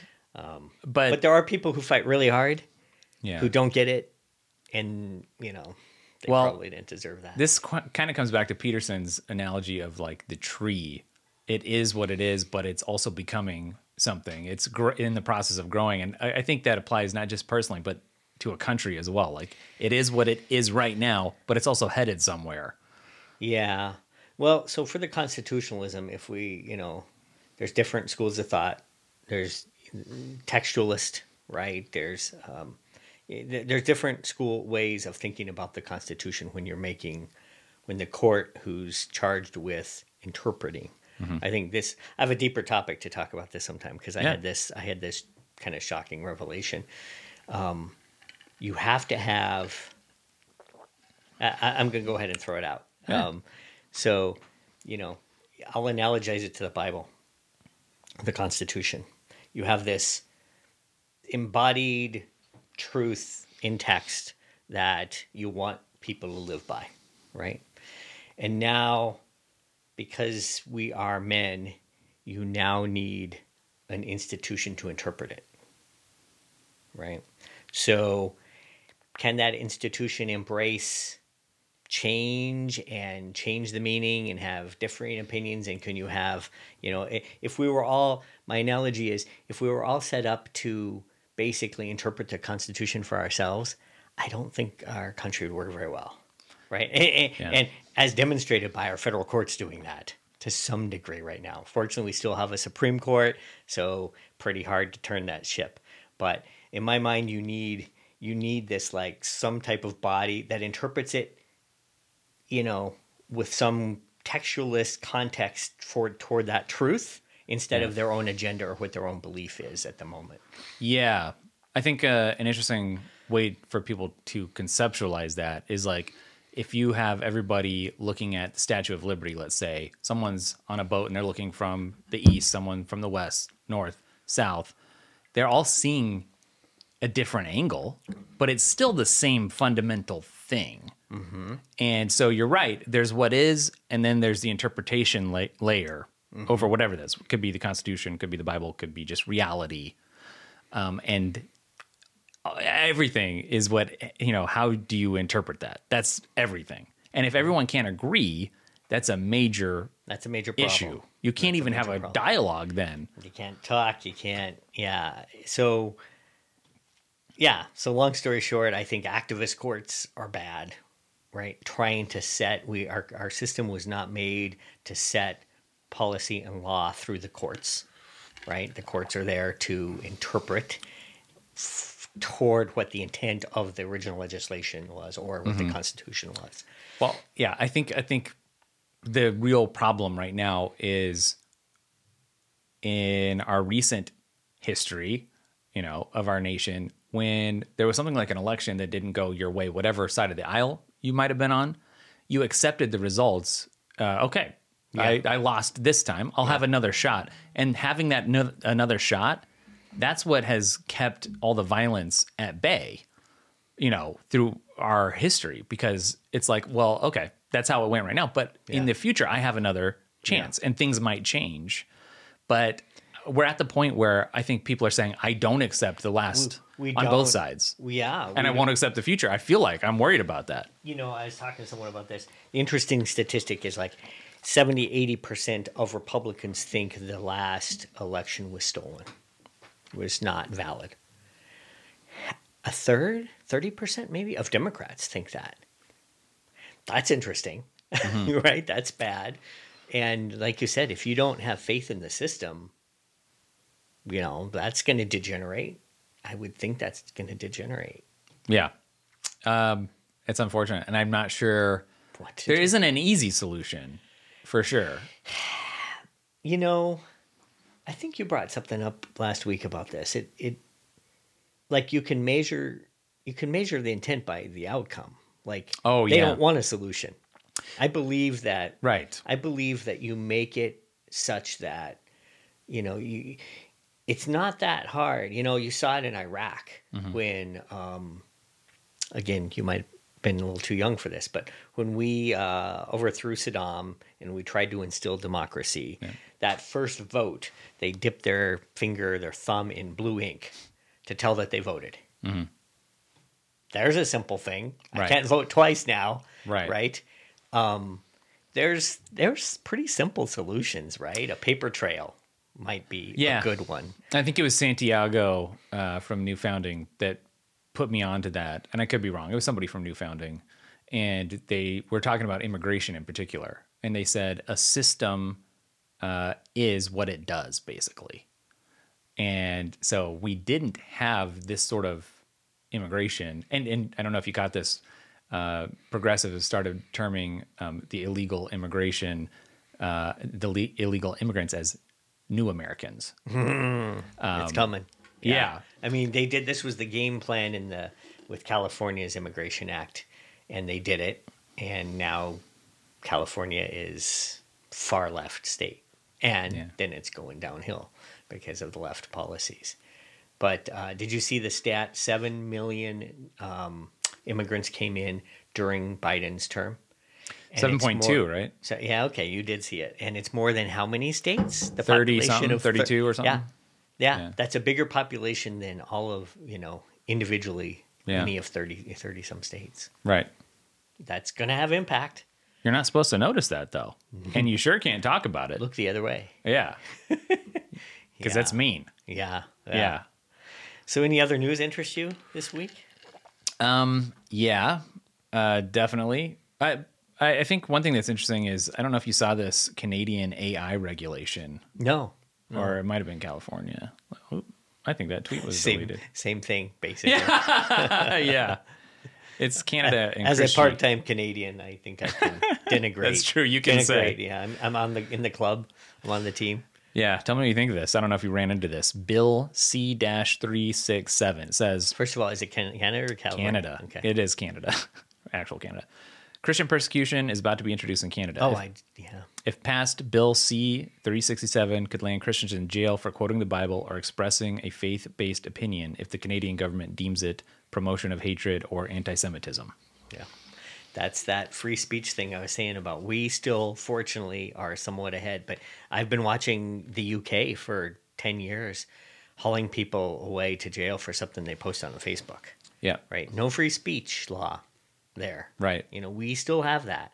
This this hate speech thing, you know, uh-uh, shouldn't exist. It's like you can say what you want to say. Yeah, but things get outsourced, and it, it comes down to sentiment because you might be able to say whatever you want to say technically, but that doesn't mean a mob's not going to come after you Yeah. and do uh, mete out their own justice, you know, against you. back to the principles thing. Right. Yeah. No, it's just, it's a scary time we live in. I uh, uh free speech we have to, you know, it's indicative of everything. We live you started this by saying we live in the moment. There is no past. Right. And if we don't think that there was a lot of time or hundreds of years of precedence put into, you know, freedom of speech, right to bear arms, all these things, we're going to get what we deserve. Or Yeah. we're going to get what people, yeah, I mean, it's just, it's, it's terrible. I, I find it terrible. And p- part of what is frustrating is you don't want to have to concentrate on these things, a lot of which were already like problems that were solved previously. You, yeah, but you do because you can get your way. Right. That's right. that's right. But what what leads me into that is like, you know, there's there's things that people would like to atta- you know tackle and attack that would be good for humanity, that would be fun as well. So I'm thinking about Peter Thiel and his notion that we've basically stagnated on the tech side of things. Software is one thing, but all almost all other like hardware based um, innovation has kind of like dried up and he has an interesting theory about why but you know like there's ways to advance you know in the knowledge that humanity has and, and our capabilities and potential instead well-being re- relitigating things that have been solved for right This, so I have two points there. One, uh, I was thinking about it the other day. One one thing you encounter in life, at least some of us encounter in life, is when should I correct a friend or a family member? Yeah. Right? It's like I think they're doing something wrong. Maybe it's gonna hurt them later in life. Mm-hmm. Maybe you know, whatever it is, it's when should I correct them? So turns out in in my faith and in Catholic faith, there's like hundreds of years of thought and tradition and writing about that. Mm. It's like, well, am I going to come up with this on my own in an hour? right? Which is what we do today. That's all anyone does today. Instead of look to the past and, oh, yeah, look at there's great schools, uh, you know, and you have to find find your value system and who you trust and what the truth is and mm-hmm. go with that because you say it we're mono experiential i mean we have very limited time you Yeah. can't you can't redo all that and there's so many greater things to be done Well, that's why you need foundations. That's why I like the phrasing of tradition as experiments that society has done in the past that have worked and got baked in. Yeah. You need those foundations. Otherwise, you're if you're constantly remaking the foundations, you're not going to get anywhere. Yeah, no, I, I agree with that. And you could see, I mean, the example that is, you could see that our present, you know, I don't hope it's not going to happen. I don't think it's likely, but you could see society decaying into totalitarian state or anarchy or whatever. You could see it falling apart. And in that regime, I don't think you're going to see a lot of progress for generations. Right? Yeah. And that would be tragic. Like, I think we all enjoy the progress we were making in our lifetimes Mm-hmm. technologically or you know it's just i i think that's a great thing Yeah. but toilet paper is a great invention right, right. there's a there's a uh, soundbite there's a clickbait right there toilet Yeah. paper is a great invention Yeah, people are glad they listened to this podcast. Um, you know, on the personal side of things, I know somebody who's an older person who was telling me that they were unhappy with some of the choices that a younger person was making. And I sort of was thinking about it and I was like, well, I remember when I was like 20 and I thought I knew it all. Of course, we all do. But I was like, this person needs a chance to figure it out. Like, they'll probably not stay where they are Yeah. now. And But- yeah, from from a certain perspective, maybe they're making some mistakes or something. but But, but there's there's also i think a reticence to seek out advice sage wisdom the oracle on the hill right? I think today's youth i could be wrong but i think today's youth are and maybe they feel like it because they're empowered with google and everything right? They feel like they know it all so much more than i think prior generations did. Well, is it that, or is it that really they've been taught by society that what really ultimately matters is you, on the inside? your genuine truth yeah, your, and your authentic self yeah. So do whatever i could go on emphasizes your personal happiness. yeah Thrive inside at the expense of anything on the outside. it's it's that's doomed to failure that's doomed to a life of misery Yeah.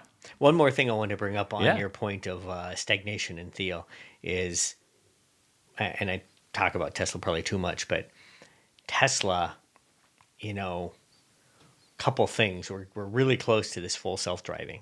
Like, the whole neural net now is baked in from from inputs to outputs.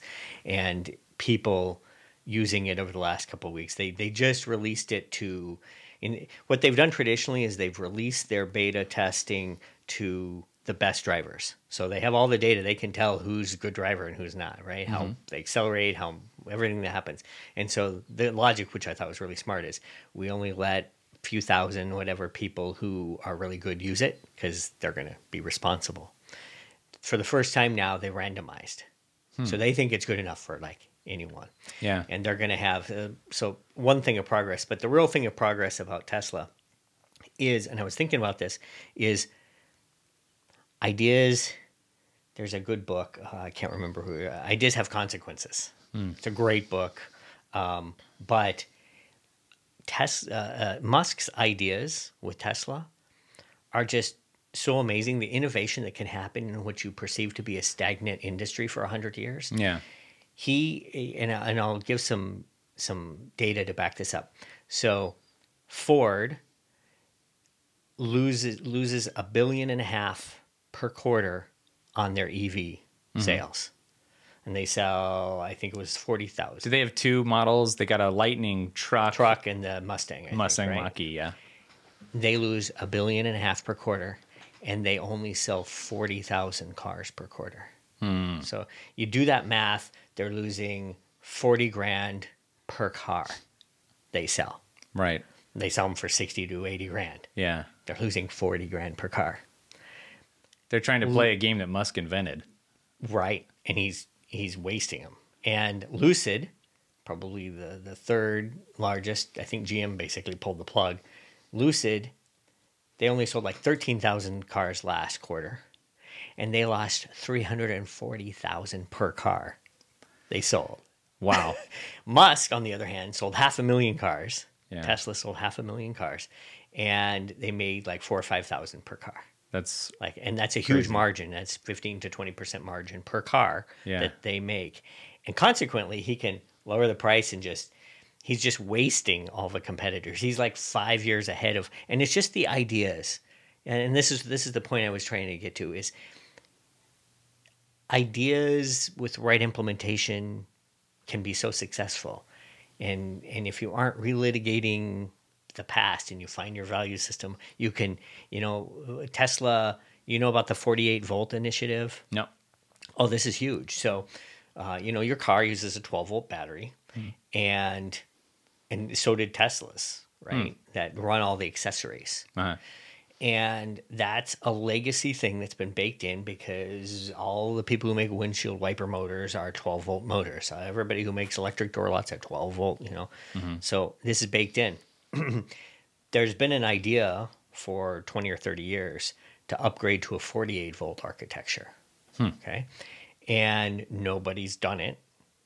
Tesla just did it with the Cybertruck, and they're going to do it on the other cars.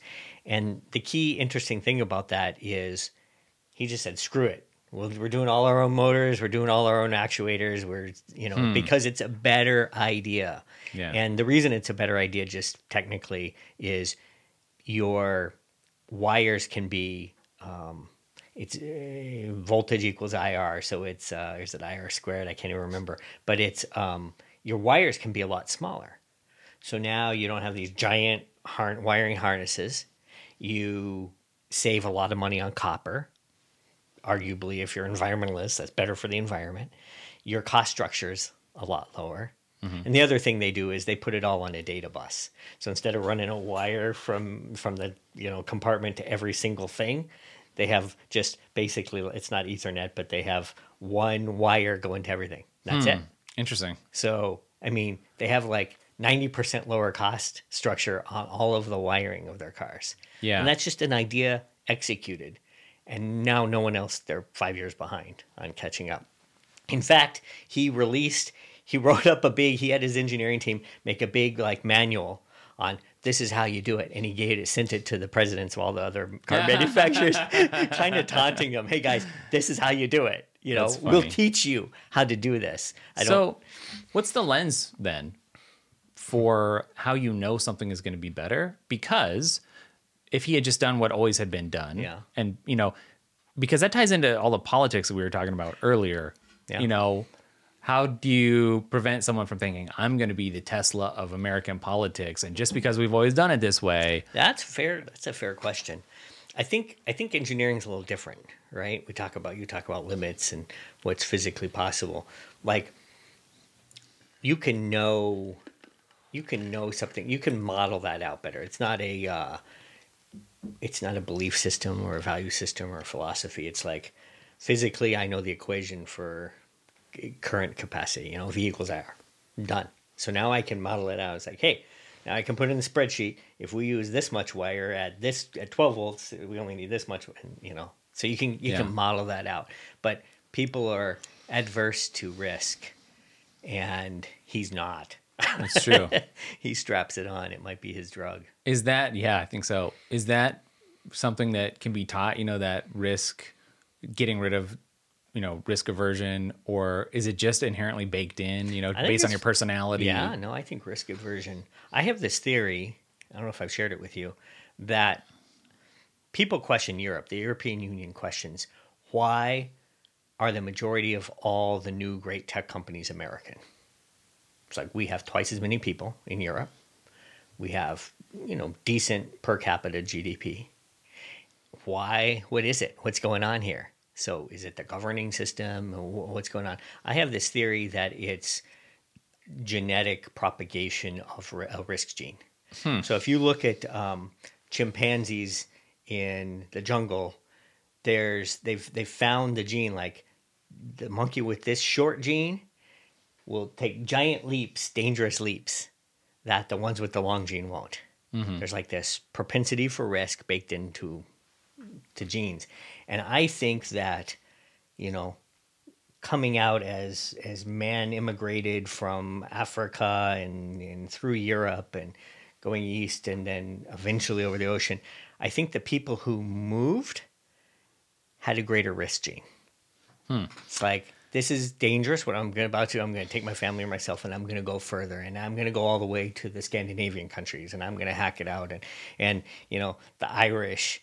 You know, I'm starving. It's a potato famine. We're all dying, but half of them crossed the ocean to come to America and took a risk. Half of them didn't. Same situation. Yeah. Right? Ah, that's an interesting theory. Um, it's sort of the nature versus nurture on a societal level Yeah. conversation because how much of that is like we've had great entrepreneurs and there's some sort of a factory like if school teaches you about them or if you can run into them you're like look at this person look what they did Yeah. look what you could do you know what i mean versus Yeah. like Well, I mean, take it now. I mean, we'll, you know, take, I'll run into immigrants from like Kenya and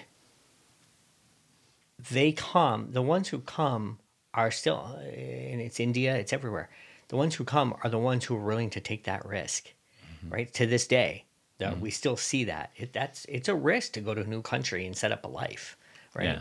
So I, But I think there's something. Is there a reason though? Like you can't have a tech startup in India or something. Like there's not really a reason. It's not really technically that you know just because of where you're based physically, you couldn't necessarily do something. Yeah, I'm no, I'm just saying that tech startups come from people who are more risk yes, tolerant, right. right? And my hypothesis is we have a higher risk tolerance Yeah. due to genetic selected selection over hundreds Yeah. of years, Well- thousands of years, really. I wonder though, coming back to Thiel's thing, like how much of that risk, um, a, a willingness to really, really be risky is still baked into America's tech entrepreneur class because well, I, yeah, go ahead. I, I just say it's not that software is easy, but it might be easier than making physical, you know, Yeah. based, you know, tech products. And that's a, probably what ninety something percent, or is that too Yeah, high? no, Ends yeah, up being on the software side. It, it's a lot, yeah, and it takes less risk to do a software startup. not none by any means, not but none, but yeah, you're committing time and but and Musk is a great example, right? He was an immigrant, right? He's African American. Um, is the joke, right? He's from South Africa, but we we have this culture, and so it probably attracts, you know, it probably attracts other risk takers to be. I mean, I see that just in the states. Um, my son talks about going and living in Silicon Valley just for the environment, right? Because there's it feeds off of itself. So anyway, that that's my my little theory. That, well, why personally did you feel the draw to get into being an entrepreneur? Um, bucking of authority. I don't want to work for the man. Check. Promises of riches. oh, right, right. Um, I'm probably have I'm a risk taker. I, you know, like I said, I went went and lived aboard and tried to sail the world. Yeah, I yeah, I think it's a combination of things. I I like I'm I'm just curious and inventive for one.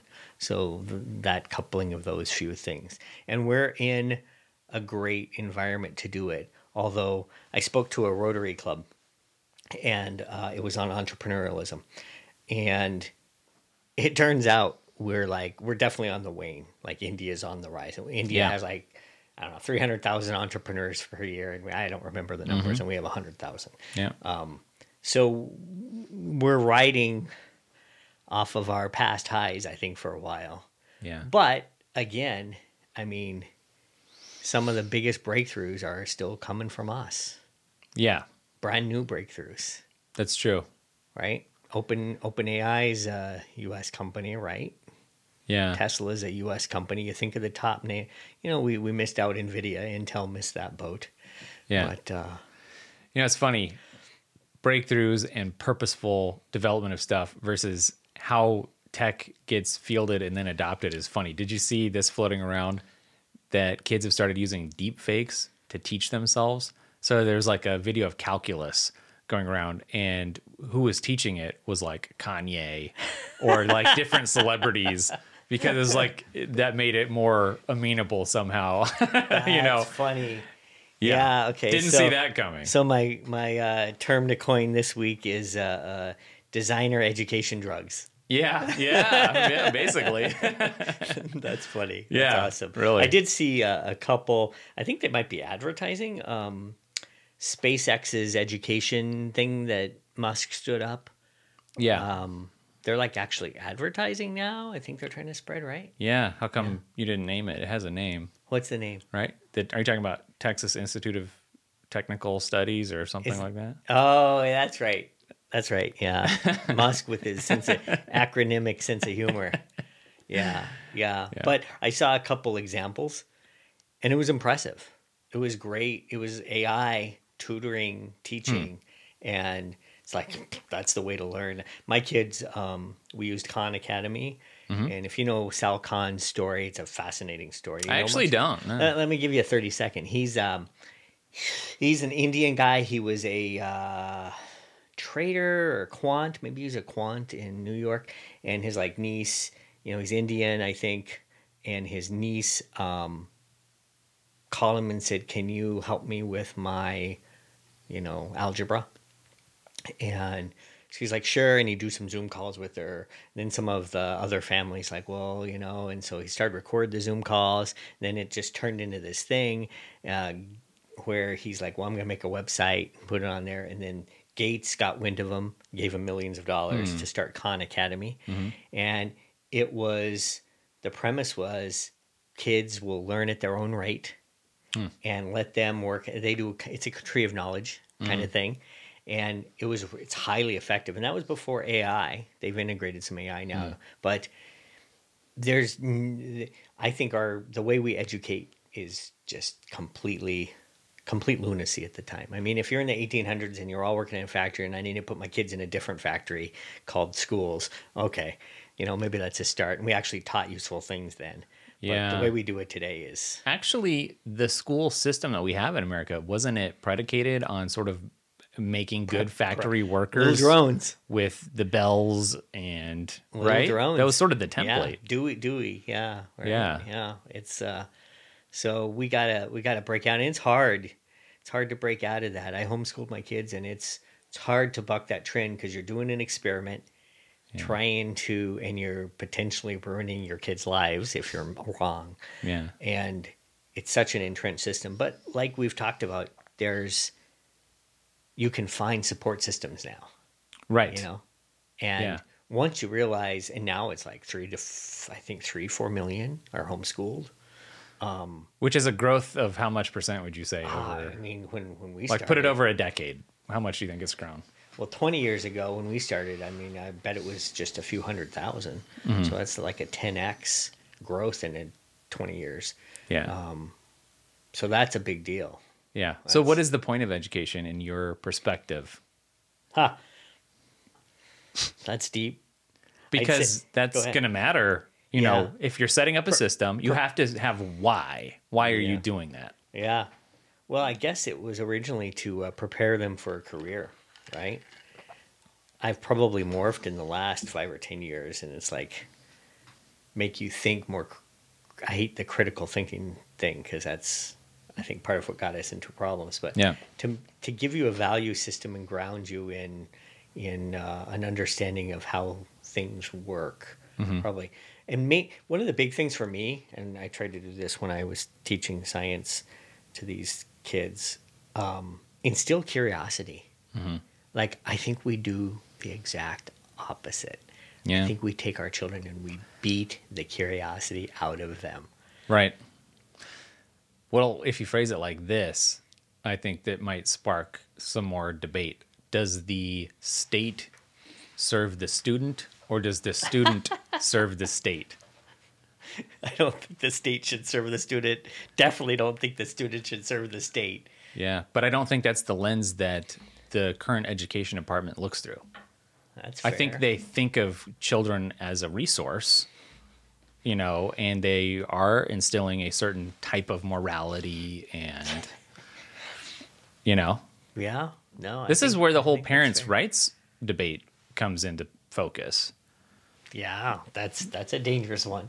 Yeah. You know, they'll they they think they have claim on your kids for you know they're trying to extend it to preschool, and now you know working toward efforts at free college tuition. Yeah. So from three or four years old to twenty two, Yeah. that's a long. I mean, that's basically their whole development. Yes, and they spend more time with somebody other than their parents. You know, you're in that situation as a parent. You're almost the foreigner. You are.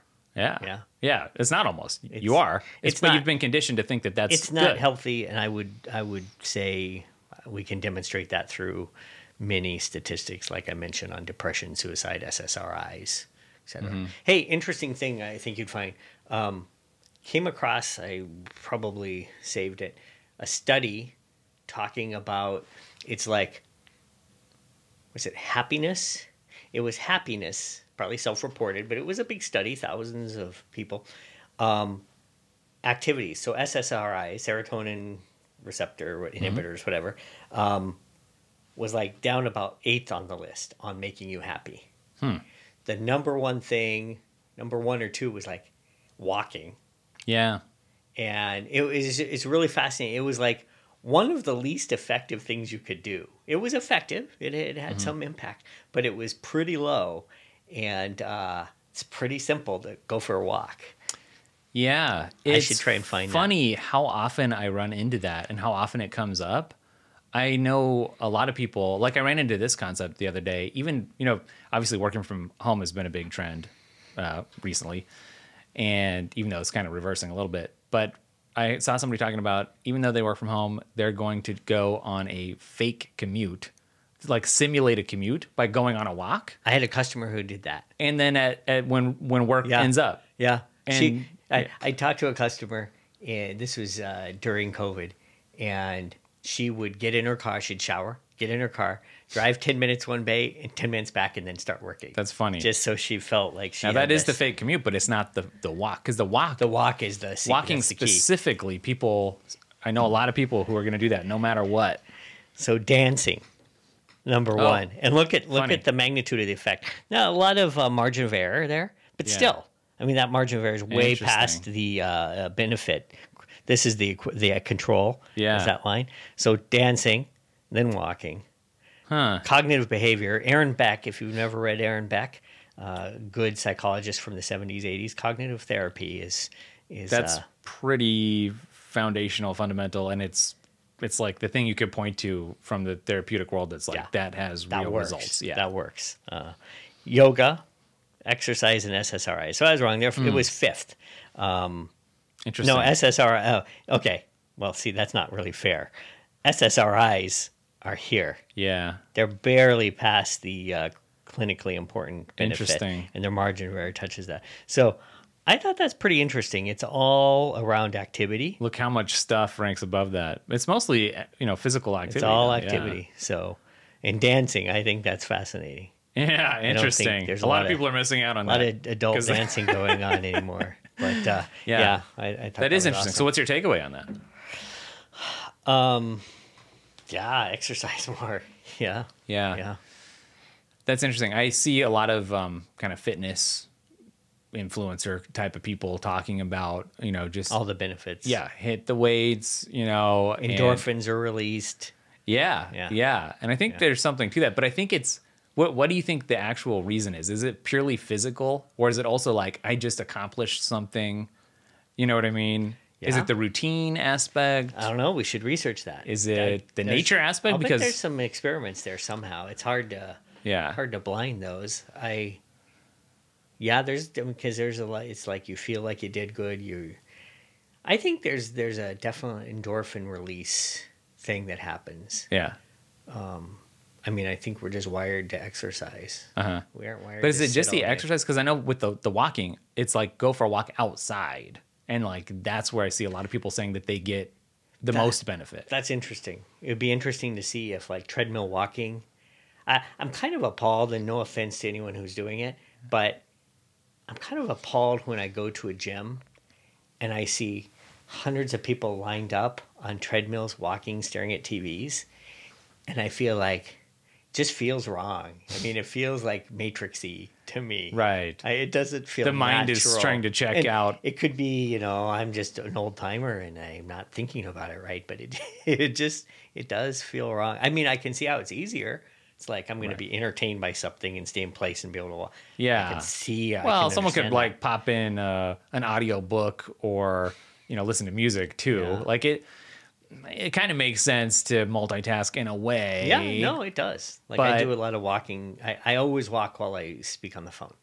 Yeah. So I, it's funny. I can't sit in a chair. Like I get up and I pace. If I can't be outside, I pace the house. Yeah. Um, yeah. So, yeah. Anyway, But I think there is some. There's a combination. There- Exercise. there's the exercise, but there I think there is also something like I don't know if it's the sunlight or just getting out, or if it just feels like a micro adventure because it may be the yeah. same neighborhood, but you might see health, different. health tip of the week. Um, if you haven't checked your vitamin D level, you can buy a test online. It's a blood draw. You can do it yourself, or just jump in a clinic. Get get your vitamin D checked. Like everything revolves around vitamin D levels, and we've like totally ruined ourselves through one our indoor living and two our sunscreen. Oh, and so it's it's pretty ironic. It's like skin cancers, jumped when we f- invented sunscreen. they jumped. They jump. Yeah, you can't How's make that? vitamin D. Um, you can't make vitamin D very well without sunlight in your epidermis. Okay. Right. So if you aren't getting the vitamin D, that's an antioxidant that fights cancers, does a whole lot of things. They think it's why we get flu every winter. Uh-huh. Right? It's because we go inside our vitamin D. You you can correlate the exact drop in vitamin D levels with the winter and with flu and cold. Yeah. You can. And so what? What you look back, you look at the Spanish flu, you look at 1912, 1913. One of the things they found worked, and you can find photos of this. They take all the patients and put them outside on gurneys under the sun. Hmm. In Norway, they do that with babies. They take and you see them all bundled up, but their face they're out in the sun. All these babies, and yeah, I'm a big proponent uh, in making sure you get plenty of vitamin D either through outdoor living um, or supplements. Now that's funny because you and I frequently talk about as the world becomes more virtualized and you you know you're gonna wear the Vision Pro version 20 or whatever and be in a closet somewhere and it's like a built-in bathroom maybe you don't even have to leave We'll have some Darwinism going. They'll all be dying off. yeah well if you know that's something that you can't simulate like getting you can simulate being in a sunny place Yeah. but you can't simulate the actual exposure to the I have a brother-in-law who um, he has a giant light for in the northern climates they have SAD, seasonal affective Right. disorder, and he has a giant light that he sits with for hours a day up in Minnesota. Yeah. um, because it's you know you don't get much and that sunlight helps there, right And- that does yeah, actually help. Yeah, but what helps. is it pumping out like that one's probably like your pineal gland somehow. I don't I don't really know. It's not getting you vitamin D. I know. no, but it's is it just tricking your brain to yeah, think that it's, I think it's okay? yeah, it's probably like longer days. Yeah, it's better or something. right. But uh, Interesting. check your vitamin D level. Make sure Yeah. you're over 50 nanograms or whatever the number is. Um, Do you do that? I think I do. Yeah. And I don't need to anymore. I don't test it because I take a supplement. Yeah. Here's the example I take 5,000 IUs a day. The USRDA is like 150 or something, right? That's. Yeah. what they think you should take. And in order, and this is like empirical for me, it's like in order to get my vitamin D level to where it needs to be, that's what I have to take. Mm-hmm.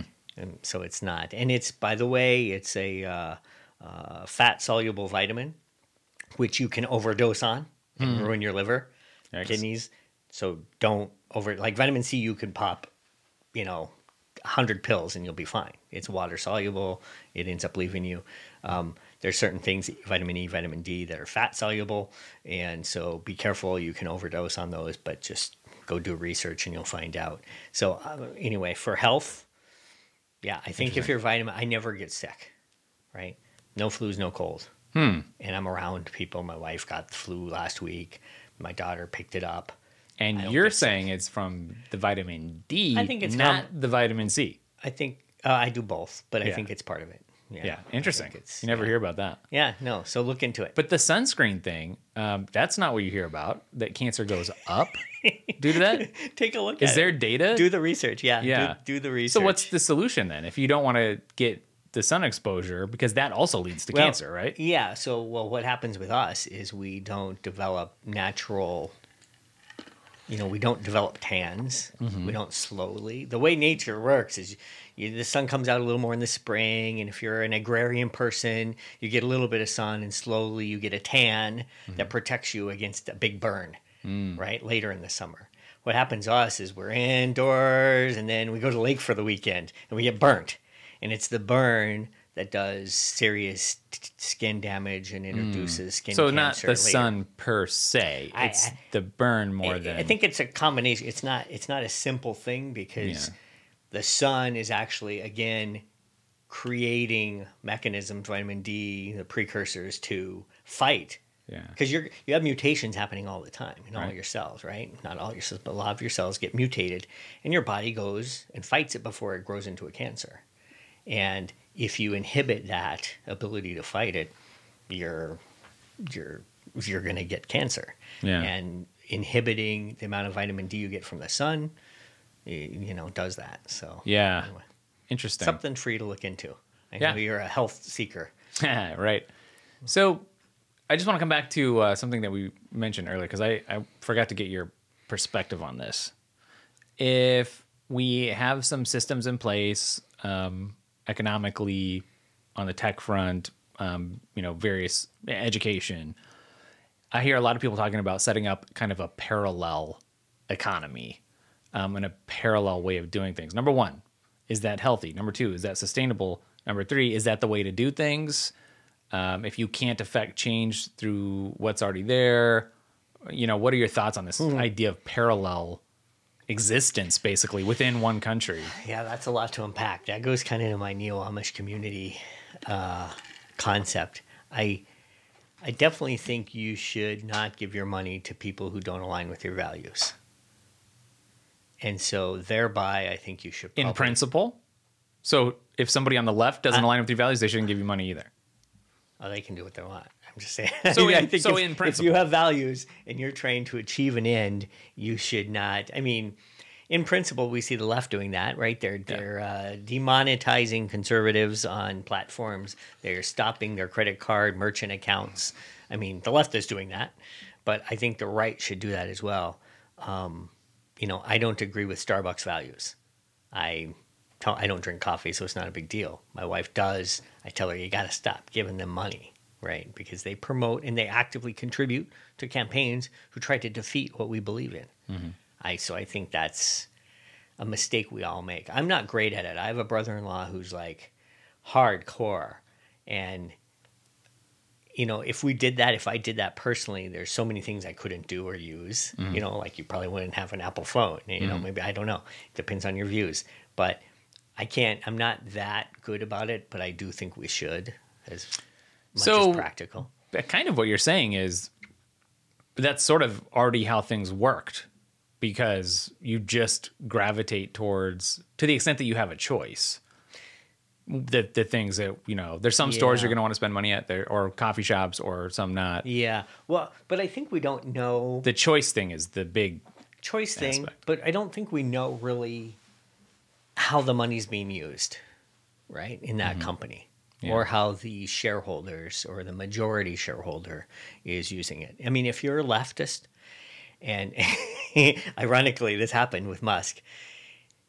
Love the guy, making electric cars, working toward my carbon neutral world. time man of the year Yeah. I'm I'm I'm a leftist guy who loves this guy. You know, not knowing that he was going to use his money to buy Twitter and promote things that he disagrees with. right Um, so I think I think probably knowing that you know, hey, I believe in guns, and uh, Schultz and Starbucks is spending a lot of money to stop that.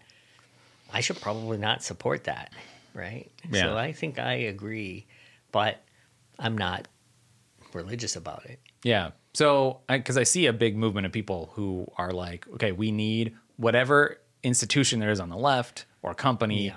We need to build an equal and opposite thing, you know, so that and then and then if you played that out, I mean, you basically would wind up with two countries in the same geography. same space Yeah. you know it's just it's just weird to think about and on some level Because we can't agree. It comes back Yeah. to the values. If we don't have a common set of values, we should expect divergence on many fronts. Mm-hmm. In education, you know, I mean, it's going to be it's it's going to it's going to get easier. So then the question really is will competition be allowed then will people be allowed to Set up make shop? choices allowed alloud's pretty binary. It's tough, right? It's tough to set up, and and the big big companies, the corporate cronyism, they try to make it tough because they doesn't incent them to have competitors, mm-hmm. right? So Google's in favor. When I was young, companies did not like regulation.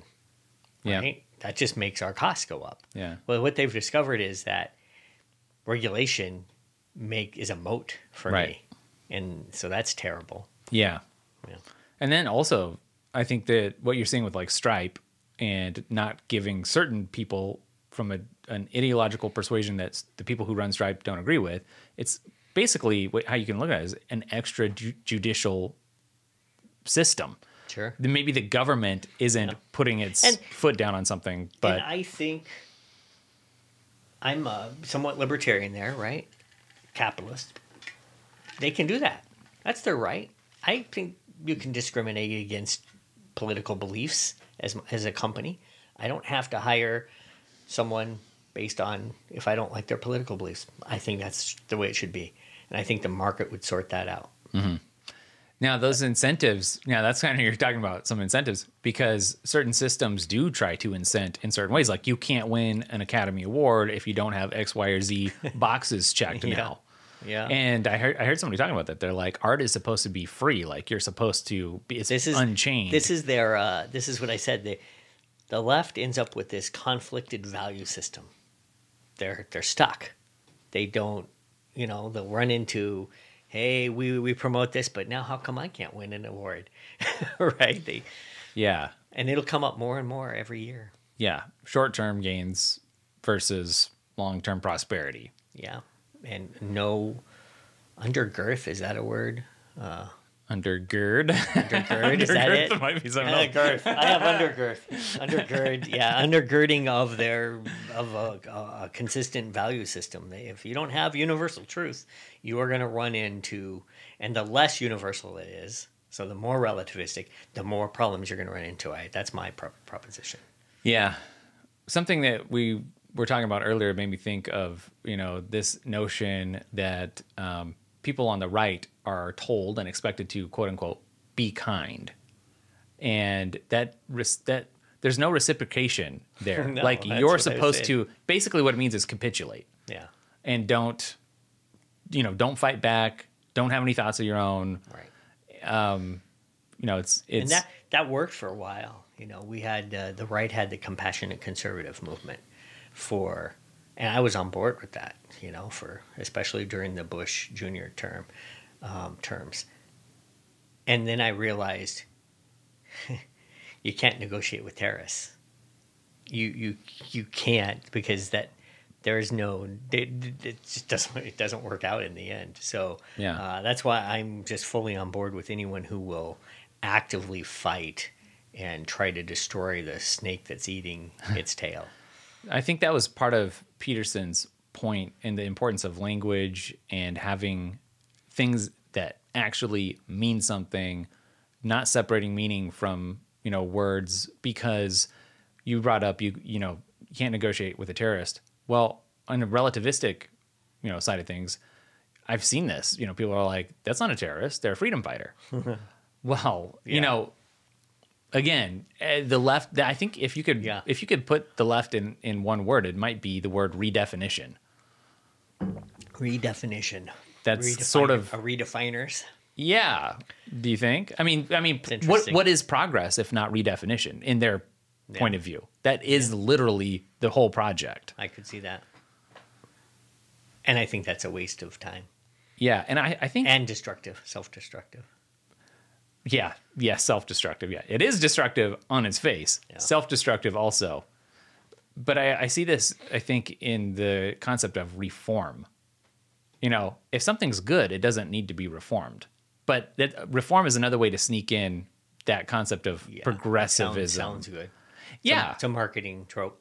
yes, I think it is. Yeah. yeah, we X, Y, or Z needs to get reformed. Well, that sounds, you know, but it's right in the word reform. It's Well, been formed. Yeah, and you and to make that decision on reform, you have to decide if it's serving the value system that you have, which means you have to figure out that value system. Yeah, And that's where that's the heavy lifting. yeah. And the problem is that you, you know, it's not just super black and white because some things do need to get redone. Like if you find yourself in, you know, a straight up communist country or something, maybe that needs to get redone. But if you got a good system, you know, Yeah. so it doesn't just apply across. As long as you define good. yeah, That's and and that's the challenge we'll leave to the audience. Yeah. By and we can help them out with that at objectivereality.ai. Plug. plug. Cool.